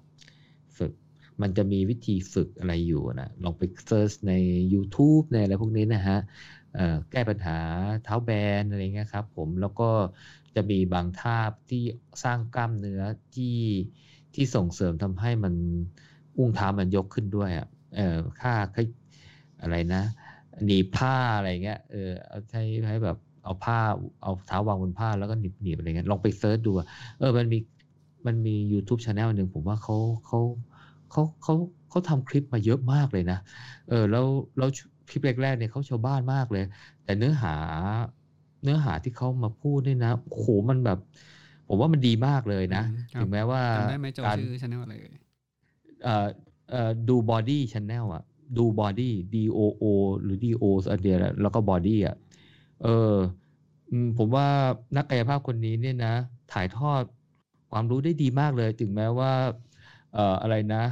production เขาอาจจะในแง่ทำคลิปเนี่ยเขาอาจจะสู้คนอื่นไม่ได้อะแต่ผมว่า content เนี่ยนะ ผมว่าไม่แพ้ใครเลยอะไม่แพ้กันเลยนะอืมหลายอย่างเนี่ย เวลาผมเกิดปัญหา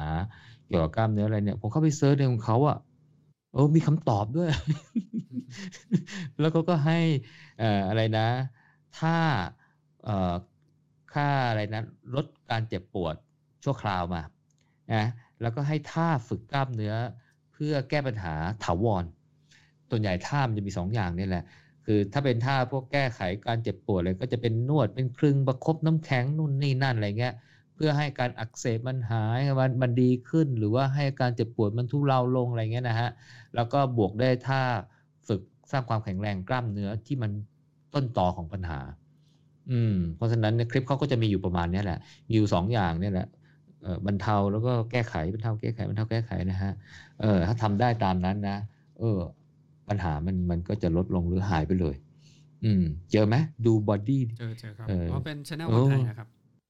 คนไทยคนไทยคนไทยฮะ เออ ดูดูเขาไอ้นั่นมากเลยนะแบบคือ production เขาไม่ได้เนี้ยบอะไรมากเลยแต่ว่าคอนเทนต์เขาเนี่ยแบบสุดๆเลยอะผมว่านะเออ แนะนำเลยฮะนี้ผมดูเขาประจำเลยเขามีคลินิกอยู่แถวฝั่งทนนะพอดีเป็นไก่บ้านเป็นหมอกายภาพด้วยหรือเปล่า ใช่ใช่ใช่คือถ้าอธิบายอย่างเงี้ย ผมว่าต้องเป็นหมอกายภาพแน่นอน นักกายภาพแน่นอนนะครับอืม มีความรู้ค่อนข้างดีเลยทีเดียว อืมไม่ใช่ค่อนข้างเดียวผมว่าดีมากเลยนะดีมากเลยเออ ก็โดยสรุปแล้วก็รองเท้าก็อาจจะเนี่ยแหละครับ เออสแม่ก็ก็ก็ลองไปฝึกดูนะฮะ แล้วก็ไอ้รองเท้าเปล่าอะไรเงี้ยแล้วก็การใส่รองเท้าอะไรก็ให้ดูอะไรสรีระอะไรด้วยนะครับเรื่องของไบโอเมชนิกเรามีโปรแกรมฝึกซ้อมที่โจเคยแชร์ อันเนี้ยอยู่ในไบโอเมชนิกตอนที่สามนะครับสองตอนที่แล้วไบโอเมชนิกครับ อืมก็มีโปรแกรมซ้อมอยู่ในบล็อกนะครับ ก็โปรแกรมซ้อมโจจำได้เนาะว่าเขาให้ซ้อมแบบ แบบฟุตตอนช่วงแรกสัปดาห์แรกนะแล้วสลับการเท้าใช่ไหมใช่ใช่ใช่ใช่ใช่ใช่ให้ให้ให้ให้ความรู้สึกสัมผัสกับพื้นนะฮะว่าเราเอาอะไรลงตรงไหนอะไรตรงไหนใช่ไหมฮะเออ คือมันเป็นการการสร้าง unconscious ใช่ป่ะพื่อให้ร่างกายรับรู้อะก่อนที่จะไปฝึกให้มันรับรู้ก่อนว่า การที่ไม่ลงส้นเนี้ยรู้สึกยังไงหรือว่า ถ้าลงน้ำหนักลงส้นแล้วรู้สึกแบบนี้แล้วพอลงจนแบบจับความรู้สึกได้ก็จะถึงจะปรับได้มั้งของเขาก็เลยให้ใช้แบบฟุตในการซ้อม ครับครับ ก็เดี๋ยวผมว่าเอาให้จบเลย เพราะว่าหลังๆเนี่ยจะเป็นประมาณน้ำจิ้มและเป็นส่วนเสริม ไม่ได้เน้นย้ำอะไรเพียงแต่อาจจะ พูดให้เห็นภาพรวมของท่าวิ่งนะอย่างบทที่ 13เนี่ยเขาก็บอกว่าท่าวิ่งเนี่ยมันก็จะแตกต่างไปในแต่ละกลุ่ม จริงๆเขามีเยอะมากเลยนะ ผมเลือกเอาเนื้อหาที่ผมคิดว่ามีมันมันน่าสนใจอะแล้วก็น่าจะเป็นประโยชน์กับนักวิ่งนะครับบางทีมันไปเปรียบเทียบอีลงอีลิตอะไรเงี้ยนักวิ่งระยะร้อยเมตรกับมาราธอนอะไรมันต่างกันยังไง ผมก็ไม่เอาอะแต่เอาแบบว่าเอ้ยที่น่าจะเป็นประโยชน์อันแรกเขาบอกว่า นักวิ่งชายนักวิ่งหญิง เออผมดูแล้วนี่อันนี้น่าสนใจเขาบอกว่าสรีระของผู้หญิงเนี่ยที่แตกต่างคงไม่มีหลายอย่างที่แตกต่างกันนะทุกคนรู้อยู่แล้วล่ะ แต่เขาบอกว่าที่เกี่ยวกับการวิ่งเนี่ยเขาบอกว่าจะมีตัว Q angle Q angle เนี่ยกระดูกเชิงกรานกระดูกตรงสะโพกของผู้หญิงเนี่ย คือสะโพกของหญิงจะจะผายออกใช่ไหมเออเวลาเพราะนั้นเนี่ยมุมมุมเนี่ยก็จะเยอะกว่าเขาบอกตัว Q angle เนี่ยเข้าไปดูในบล็อกก็จะเห็นรูปนะฮะ ส่วนผู้ชายมันสะโพกมันไม่ได้ผายเหมือนผู้หญิงใช่ไหมเอ่อ Q angle ก็คืออะไร คือมุมของต้นขาทำกับทำกับอะไรล่ะเออคือผู้หญิงเนี่ยเวลาสะโพกผายใช่ไหมต้นขาเนี่ยมันก็จะมันก็จะกว้างไปตามสะโพกถูกป่ะเออ แต่สรีระคนเราเนี่ยนะความกว้างของขาเนี่ยมันก็จะประมาณไหลเออมันก็จะประมาณไหลเพราะฉะนั้นเนี่ยเข่ามันก็เหมือนกับจะจะจะจะจะมีมุมเบียนมาข้างด้านในไงผู้หญิงคนเฉพาะผู้หญิงที่สะโพกผายเยอะๆเนี่ยก็แปลว่าสะโพกก็จะกว้างกับหัวไหล่อะไรประมาณกว้างกว่าหรือเปล่าไม่รู้ละแต่ว่า ก็ลักษณะเนี่ยมันก็เลยทำให้เข่าเนี่ยมันมีมุมที่เบี่ยงเบนเข้ามาด้านในไงเพราะนั้นเวลาวิ่งหรือเวลาอะไรพวกเนี้ยเนี่ยนะครับผมอาจจะส่งผลทำให้วิ่งที่มีปัญหาได้มากกว่าผู้ชายได้ อย่างเช่น มีแนวโน้มจะทำให้เป็นคนเท้าแบนมากขึ้นอะไรเงี้ยจากที่เท้าไม่แบนเราวิ่งวิ่งไปแล้วก็จะเท้าแบนเท้าแบนเท้าแบนแบนมากขึ้น เป็นโอเวอร์โปรเนตอันนี้ก็ให้ระมัดระวัง นะครับผมแนวผู้ชายเนี่ยนะ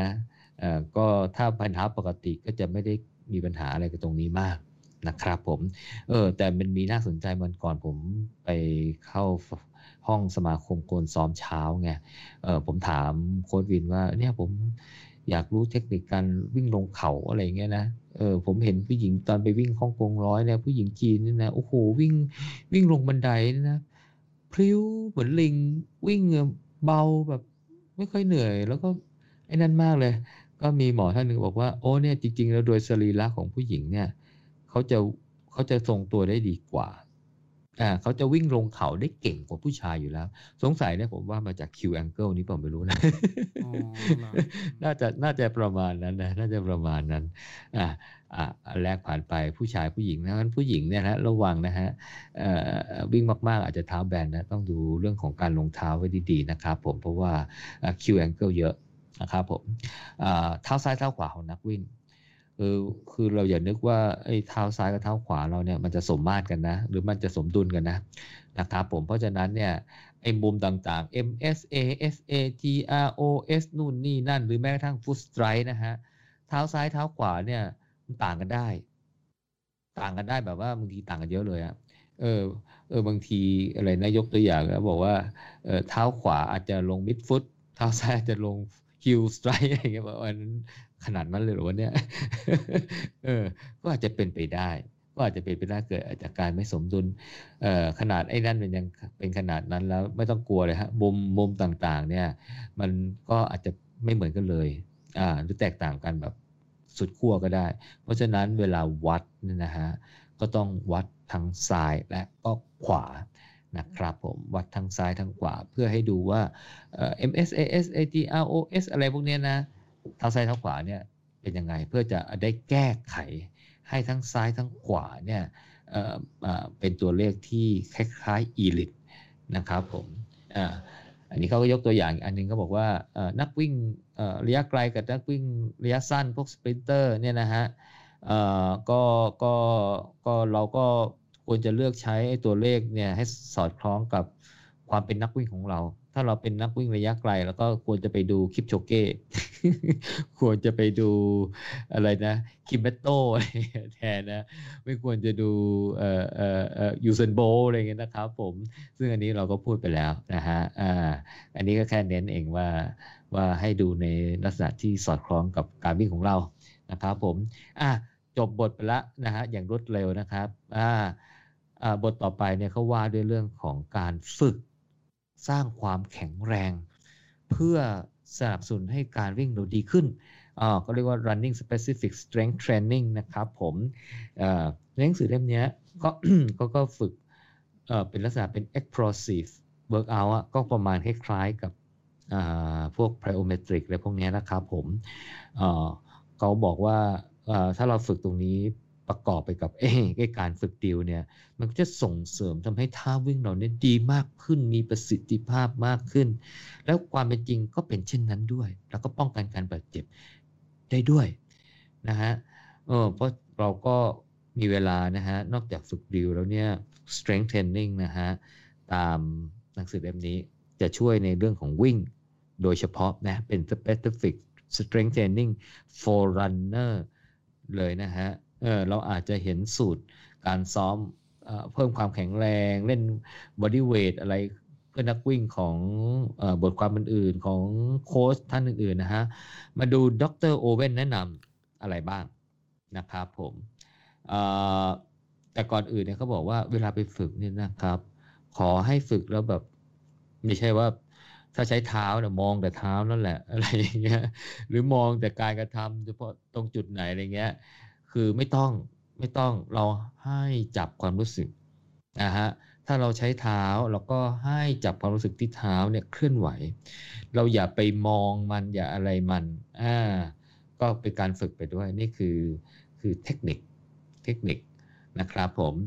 อ่าก็ใช้แหลงอย่างอื่นๆด้วยดีก็ดีเหมือนกันนะอืมเพราะว่าเราก็ไม่สามารถมองไอ้ไอ้ไอ้ไอ้ตรงนั้นได้ตลอดเวลานะครับผมอ่าท่าแรกนะครับ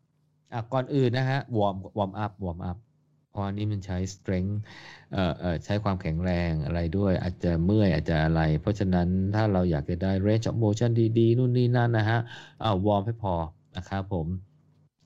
ท่าแรก one leg squat อะอันนี้ง่ายทุกคนน่าจะรู้จัก พอ one leg ปุ๊บแสดงว่าอีก leg หนึ่งก็ไม่ต้องใช้นะฮะแต่อันนี้เนี่ยเขาง่ายหน่อยเพื่อการทรงตัวที่มันสบาย บางทีบางท่าที่เคยฝึกเนี่ย one leg squat เนี่ยอีกขาอีกข้างเท้าอีกข้างเนี่ยก็ยกยกพ้นพื้นถ้าอย่างนั้นเน่ะเออ ก็จริงๆทำอย่างนั้นได้ดีนะก็ได้ฝึกการทรงตัวด้วย แต่หนังสือเล่มนี้แบบให้ง่ายกว่านั้นฮะลองไปหาเหมือนเป็นเก้าอี้หรือเป็น step หรือเป็น stand อะไรพวกนี้นะฮะให้มันสูงกว่าพื้นเนี่ยนะฮะสมมุติว่าเราเราใช้ขาขาซ้าย เราก็เอาขาขวาไปพาดข้างหลังนะฮะพาดข้างหลังง่ายๆเลยขาขวาพาดข้างหลัง เออ แล้วก็สควอตก็คือการอะไรการหย่อนหย่อนงอเข่าใช่ไหมแล้วก็หย่อนก้นลง อืม แค่นั้นเองนะครับ ให้ทำสิบสองครั้งตอนขาหนึ่งข้างนะทำสิบสองครั้งด้านซ้ายทำสิบสองครั้งด้านขวา นับเป็นหนึ่งเซตเนี่ยนับเป็นหนึ่งเซตก็ทำประมาณสักสองสองเซตมั้งฮะ เออทำสองเซตทำสองเซตท่านี้ง่ายนะ ง่าย มันให้พาดโอเคง่ายนะ ไม่ให้ลอยเฉยเออถ้ายืนอยู่เฉยแต่ถ้า advance หน่อย แนะนำก็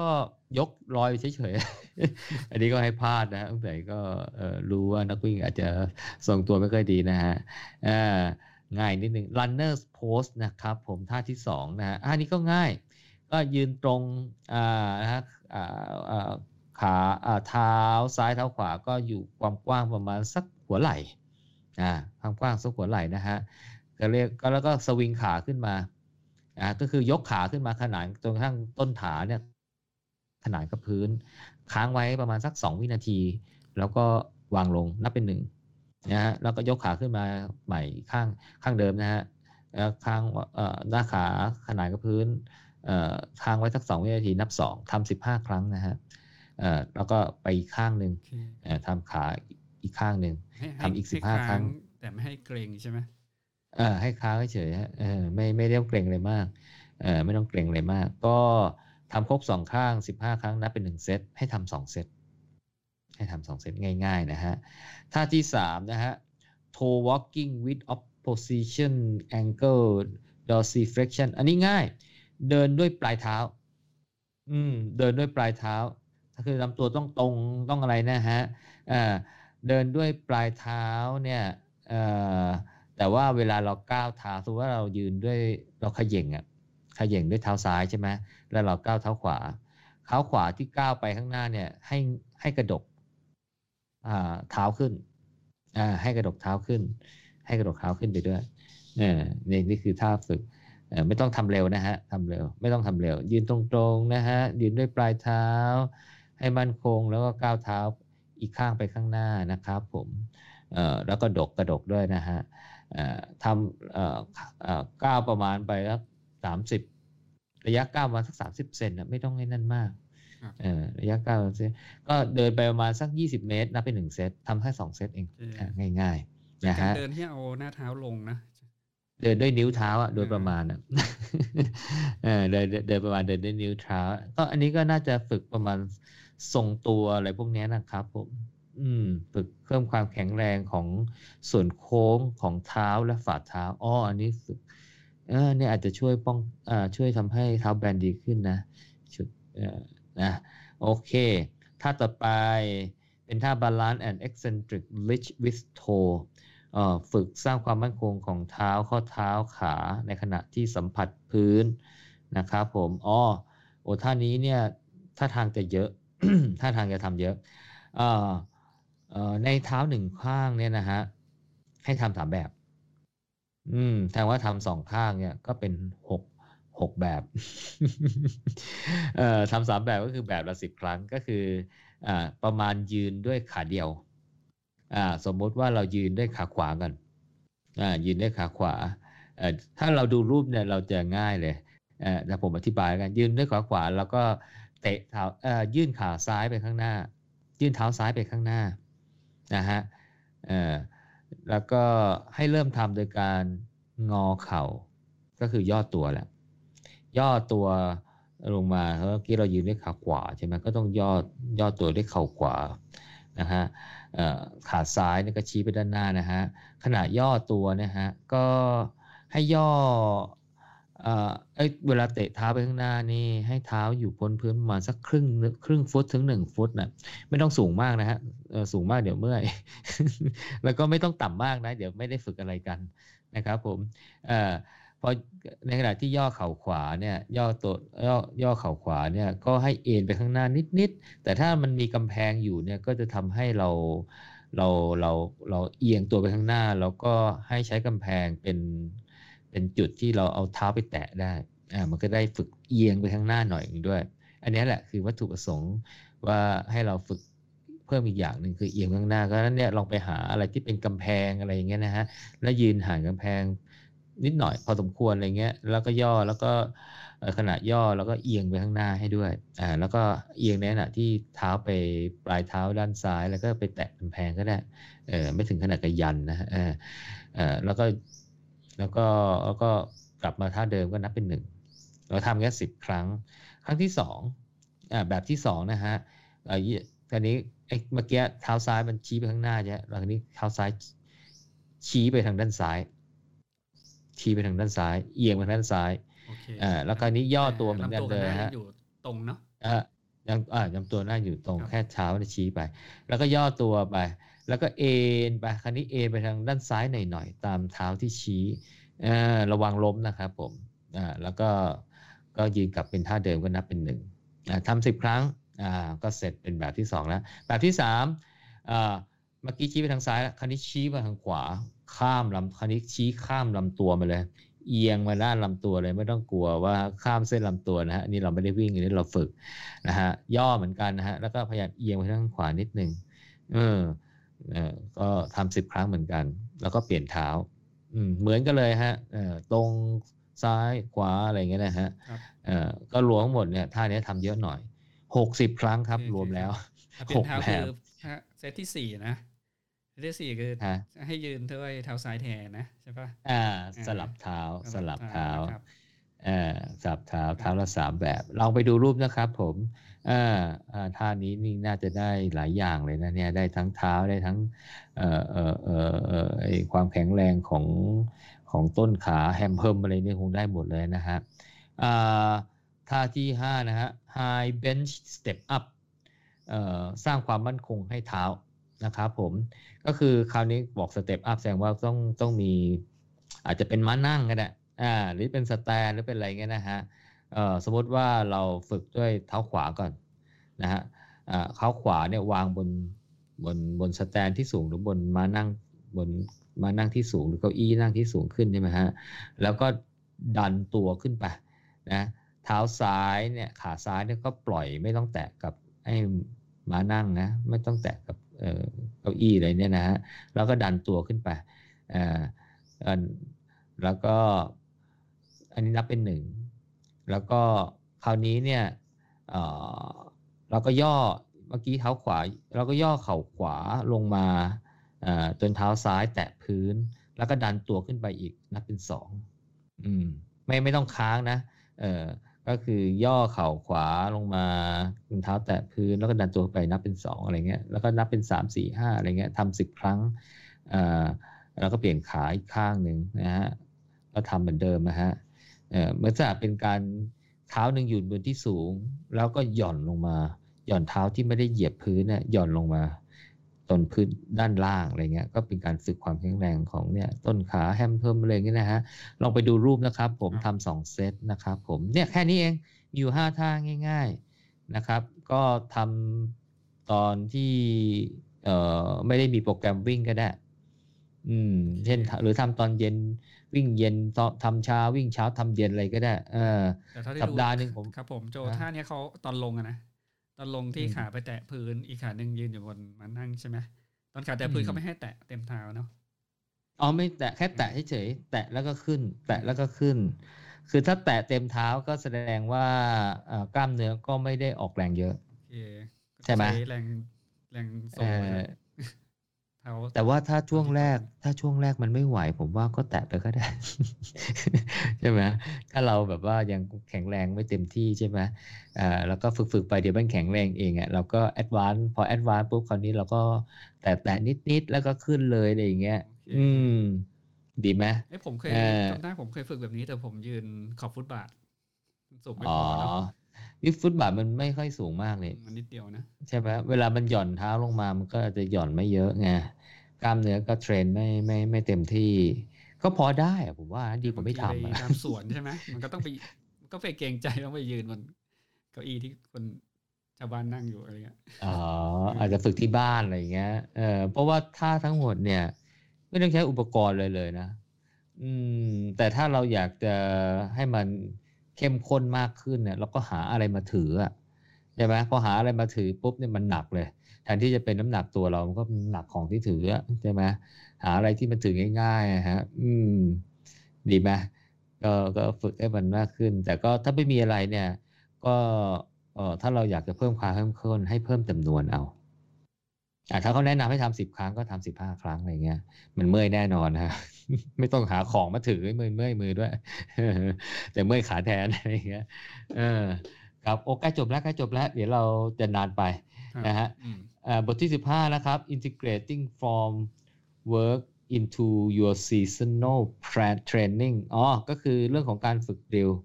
คือโดยหลักใหญ่ใจความก็คือว่าให้ฝึกดิวก่อนฝึกเมนเซตก่อนฝึกท่าหลัก เช่นวันนี้จะฝึกอินท r ว a ลก็ฝึกดิวก่อน วันนี้จะฝึกเทมโปก็ฝึกดิวก่อน อืม คล้ายๆกับว่าให้การ drill เนี่ยมันซึมซับ เข้าไปแล้วเอาไปฝึก main set ประมาณนั้นหลักการก็ประมาณนี้ แต่ว่าอาจจะค่อยๆ แล้วก็ตอนตอนที่ไปฝึก main set เนี่ยไม่ว่าจะเป็น tempo หรือ interval หรือเป็น long run เนี่ย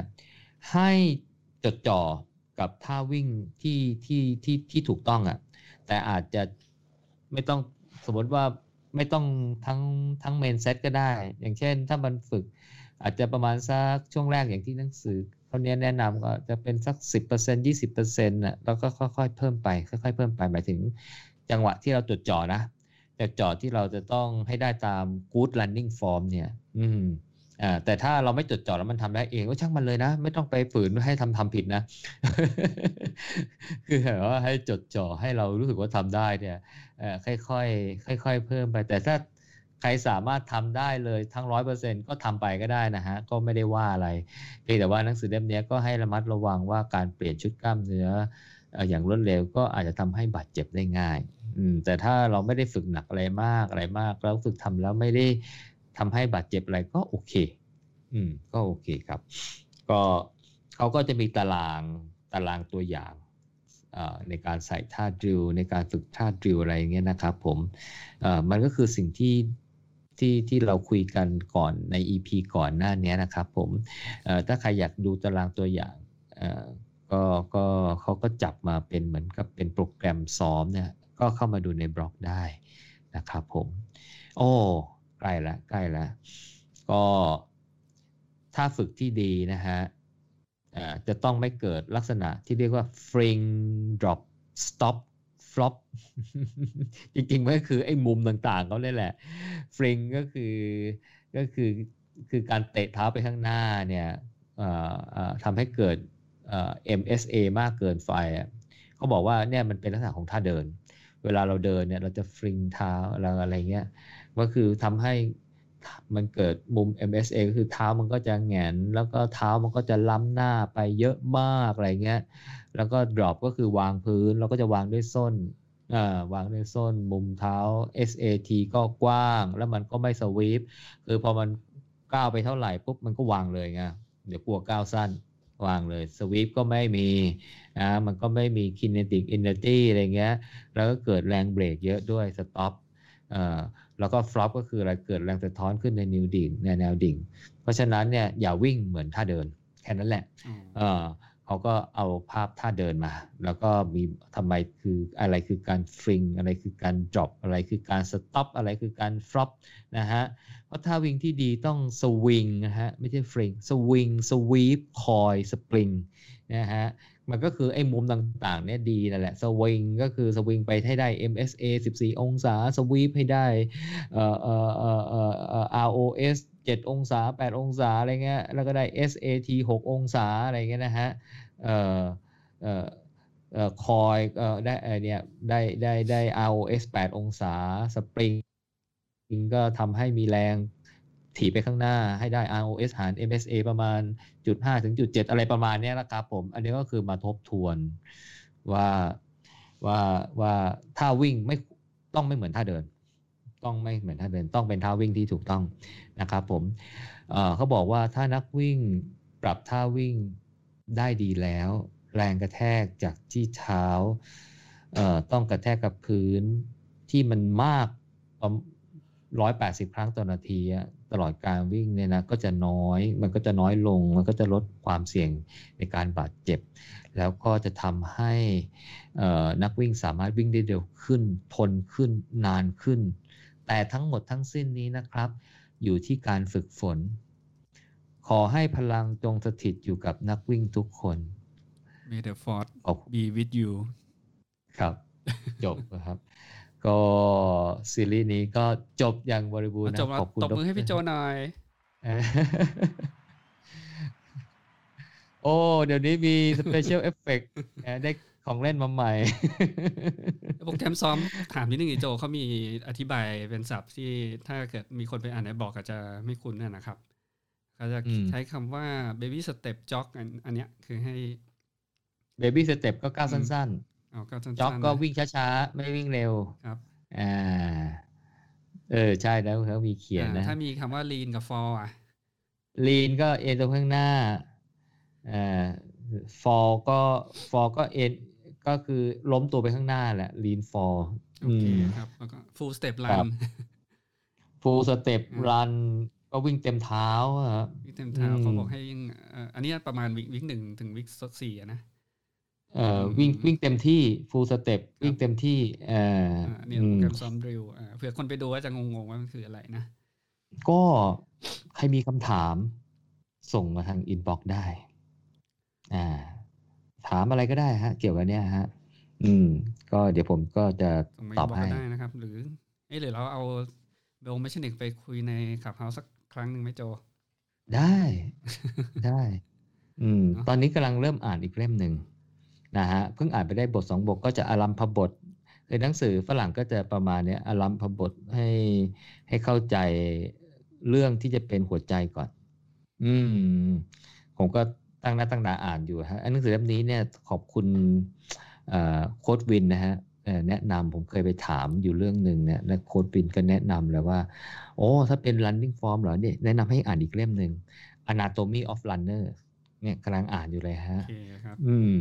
ก็จะเป็นคอนเทนต์เดี๋ยวพี่โจจะมาแชร์ในพอดคาสต์ช่องเราต่อไปนะครับ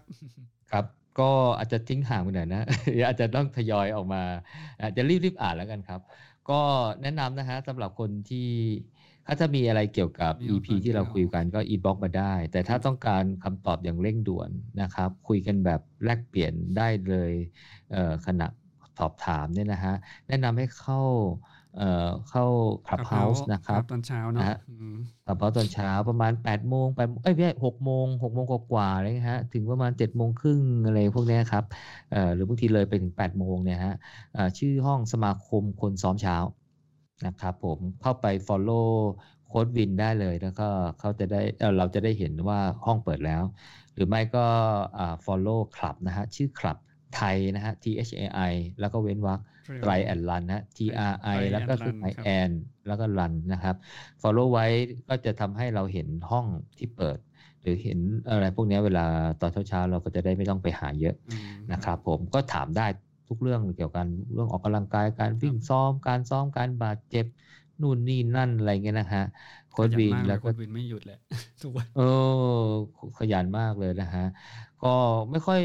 เอ่อเข้าไปเนี่ย ผมว่าได้ถามแน่นอนนะฮะมีคิวให้ถามแน่นอนนะครับผมแนะนำแล้วก็วันนั้นก็พอดีผมถามเรื่อง ไม่มีใครถามผมก็ถามอะไรที่ผมอยากรู้จริงก็มีคำถามอยู่พอสมควรก็ทยอยถาม ก็พอ running form เนี่ยโค้ชบินก็เลยแนะนำ anatomy of runners นะฮะของ JR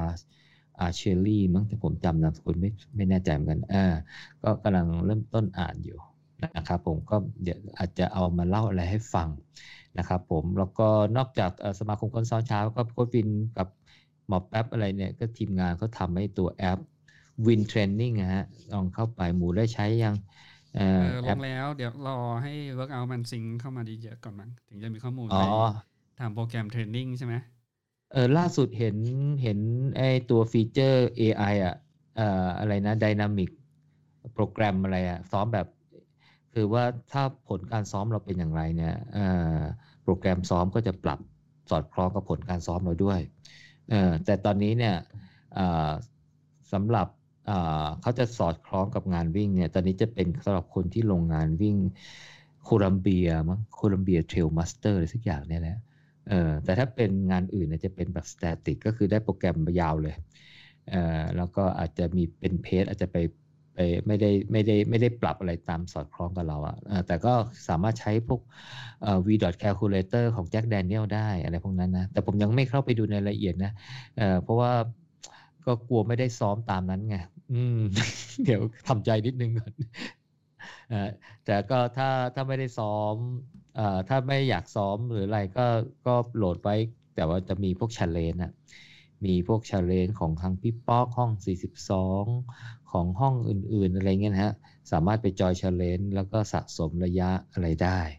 นะครับผมก็แนะนำนะเป็นแอปที่ควรติดไว้ใน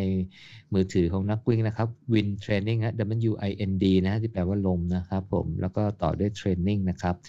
นะครับผมก็คิดว่าจะผมคิดว่าเป็นแอปที่มีประโยชน์นะครับแล้วก็สมาคมคนซ้อมเช้าได้ข่าวว่า Android เขาจะปล่อย Clubhouse อย่างเป็นทางการมาอีกสักเดือน 2 เดือนข้างหน้าใช่ไหม เห็นลงในทวิตเตอร์ใครสักคนหนึ่งอะเพราะนั้นตอนนี้ Android เนี่ยรอไม่นานนะฮะ ผมเชื่อว่าเดี๋ยวถ้า Android ออกมาเนี่ยห้องสมาคมคนซ้อมเช้าเนี่ยน่าจะคนเข้าไปถามกันเยอะ เพราะฉะนั้นตอนนี้ใครเข้าได้เนี่ยชิงไปถามก่อนได้เลยนะครับผมแต่ถ้ามีใครมี iPad ก็ก็ใช้ได้นะอ่าได้ไม่มีก็ติดต่อมาได้ครับเหลือเยอะอ่าถ้าไม่มีอินไว้ อินบ็อกมาได้เลยฮะอินไว้ตอนนี้เหลือเพียบเลย ก่อนหน้านี้ยังมีไม่พอแจกอะแต่ดีที่โอ้เหลือบานเลยนะครับผม ก็ผมอีพีนี้ก็ประมาณนี้เอ๊ะผมเห็นคนวิ่งเขามาทำห้องตอนเย็นด้วยนะ ตอนค่ำๆอะเรื่องเรื่องไตรหรือไงใช่ไหมเขาจะมีอ่าก็จะมีอ่าอ่าเซสชั่นตอนเย็นด้วยซึ่งจะวันวันอังคารหรือวันพุธนี่แหละ ถ้า follow คลับ ไทยไตรแอนลันก็จะเห็นรู้สึกว่าตอนเย็นๆจะพูดเรื่องไตรนะแล้วก็จะมีโค้ดท่านอื่นๆนะเข้ามาแจมเยอะเลยอะรู้สึกตอนเย็นจะคึกคักจะจะมีหลายคนมากตอนเช้าโค้ดบินจะค่อนข้างจะโซโล่เดี่ยวแล้วก็แต่ก็มีมีหลายคนเข้ามาด้วย แต่ตอนเช้าจะเห็นคนที่เข้ามาจะเป็นนักวิ่งเยอะเนาะมากกว่าเออแต่ถามเนื่องจากว่า เป็นโค้ดไตรก็จะมีบางคนก็จะถามเรื่องเกี่ยวกับจักรยาน แล้วก็วิ่งเอ้ยว่ายน้ำด้วย เออว่ายน้ำด้วย อืม ผมไม่ค่อยมีความรู้ทั้งจักรยานกับว่ายน้ำก็เลยไม่ได้ถามอะไรเรื่องนั้นนะครับ ผมก็ถือว่าเป็นเป็นเป็นรายการเป็นเซสชั่นที่น่าสนใจนะครับ มีประโยชน์มากสำหรับนักวิ่งที่ที่อยากจะทราบบางสิ่งบางอย่างที่ค้างคาใจนะครับ ถามได้เลยนะฮะผมไปถามหลายเรื่องแล้วได้ได้ได้คำตอบ หลายเรื่องเลยทีเดียวแล้วเป็นประโยชน์มากนะครับผเข้าไปก็จะเจอพี่โจทุกเช้าอะห้องมาคงชอบเจอผมก็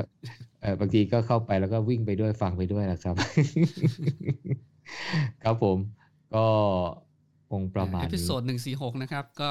ถือว่าจบเนื้อหาในชีวกลไกนักวิ่ง biomechanic แล้วนะ ผ่านมาห้าตอนนะครับหวังว่าครับเพื่อนผมๆคงได้ข้อมูลนะครับ ก็อย่าลืมไปดูข้อมูลประกอบนะครับ ในบล็อก citytrailrunners.com นะครับก็จะมีทั้งเนื้อหาบอกแล้วก็พอดคาสต์ย้อนหลังที่เกี่ยวกับ biomechanics ทั้งหมดนะครับ ส่วนเนื้อหาครับตอนผมอื่นๆนะครับ ก็เอ่อสามารถฟังบอก City Trail ได้เอ้ยพอดีฟังซิพอดแคสต์ City Trail นะครับ ค้นหาใน Google ได้เลยนะครับ City Trail Podcast นะครับ หรือ City Trail Talk Podcast ก็จะเจอช่องพอดคาสต์แล้วก็ครับสามารถใช้แอป Spotify นะครับ Apple Podcast นะครับ Google Podcast ฟังย้อนหลังได้ เออแต่ถ้าเพิ่งครับรู้ว่าตอนนี้ Spotify มันฟังย้อนหลังได้ร้อยตอนนะ ตอนนี้เรามี episode เกินร้อยแล้วเกินร้อยอะอ่าถ้าใครอยากจะย้อนฟังตอนเก่าๆกว่านั้นก็ต้องฟังที่ Podbean หรือไม่ก็รู้สึก Castbox ก็ก็ก็ก็ได้นะครับ เออเออ Castbox ก็เออ Podbean ลิงก์ที่ที่ผมเอาแปะใน ในบล็อกอะนะ ก็อาจจะต้องเอาเอาลิงก์ของพอดบีนมาแปะแล้ว เพราะว่ามาดูบอกตอนเก่าๆเนี้ยเออ ลิงก์มันไม่มันจะอีกทีหายไปมันไม่ได้เออแล้วลิงก์ของ Spotify มันจะกดเข้าไปฟังไม่ได้ละต้องเข้าไปแก้ก็ไปแก้เพิ่งรู้ว่ามันได้ร้อยตอน ตอนที่เราทเออำทำเกิน Apple Apple ก็ได้ร้อยตอนอ๋ออ่าอ่า Google Podcast ก็ได้ร้อยตอนเออผมไปเช็คมาแล้วอืมอืมจะมีของ Podbean กับ Castbox เนี่ยมั้งครับที่ได้เยอะหน่อย หรือว่าเราครับอาจจะผมต้องเปลี่ยนเป็นวิธีการนับ EP หรือเปล่าไม่รู้เขาจะอย่างช่องอื่นเนี่ยเขาจะเป็น season อะไรเงี้ย อืมอ๋อ season หนึ่ง season อ๋อสองอะไรเงี้ยแล้วก็นับ reset ตอนใหม่อะไรเงี้ยอ๋อเออเทคนิคนี่ไม่ลองหาข้อมูไม่ลไม่ไม่ไม่ไม่ไม่รู้มันเลยอืมครับ ครับผมอะเนื้อหายาวแล้วขอบคุณจบ episode นี้เลยแล้วกันนะครับ อ่า แล้วครับพบกันใหม่ผมในครับ episode หน้า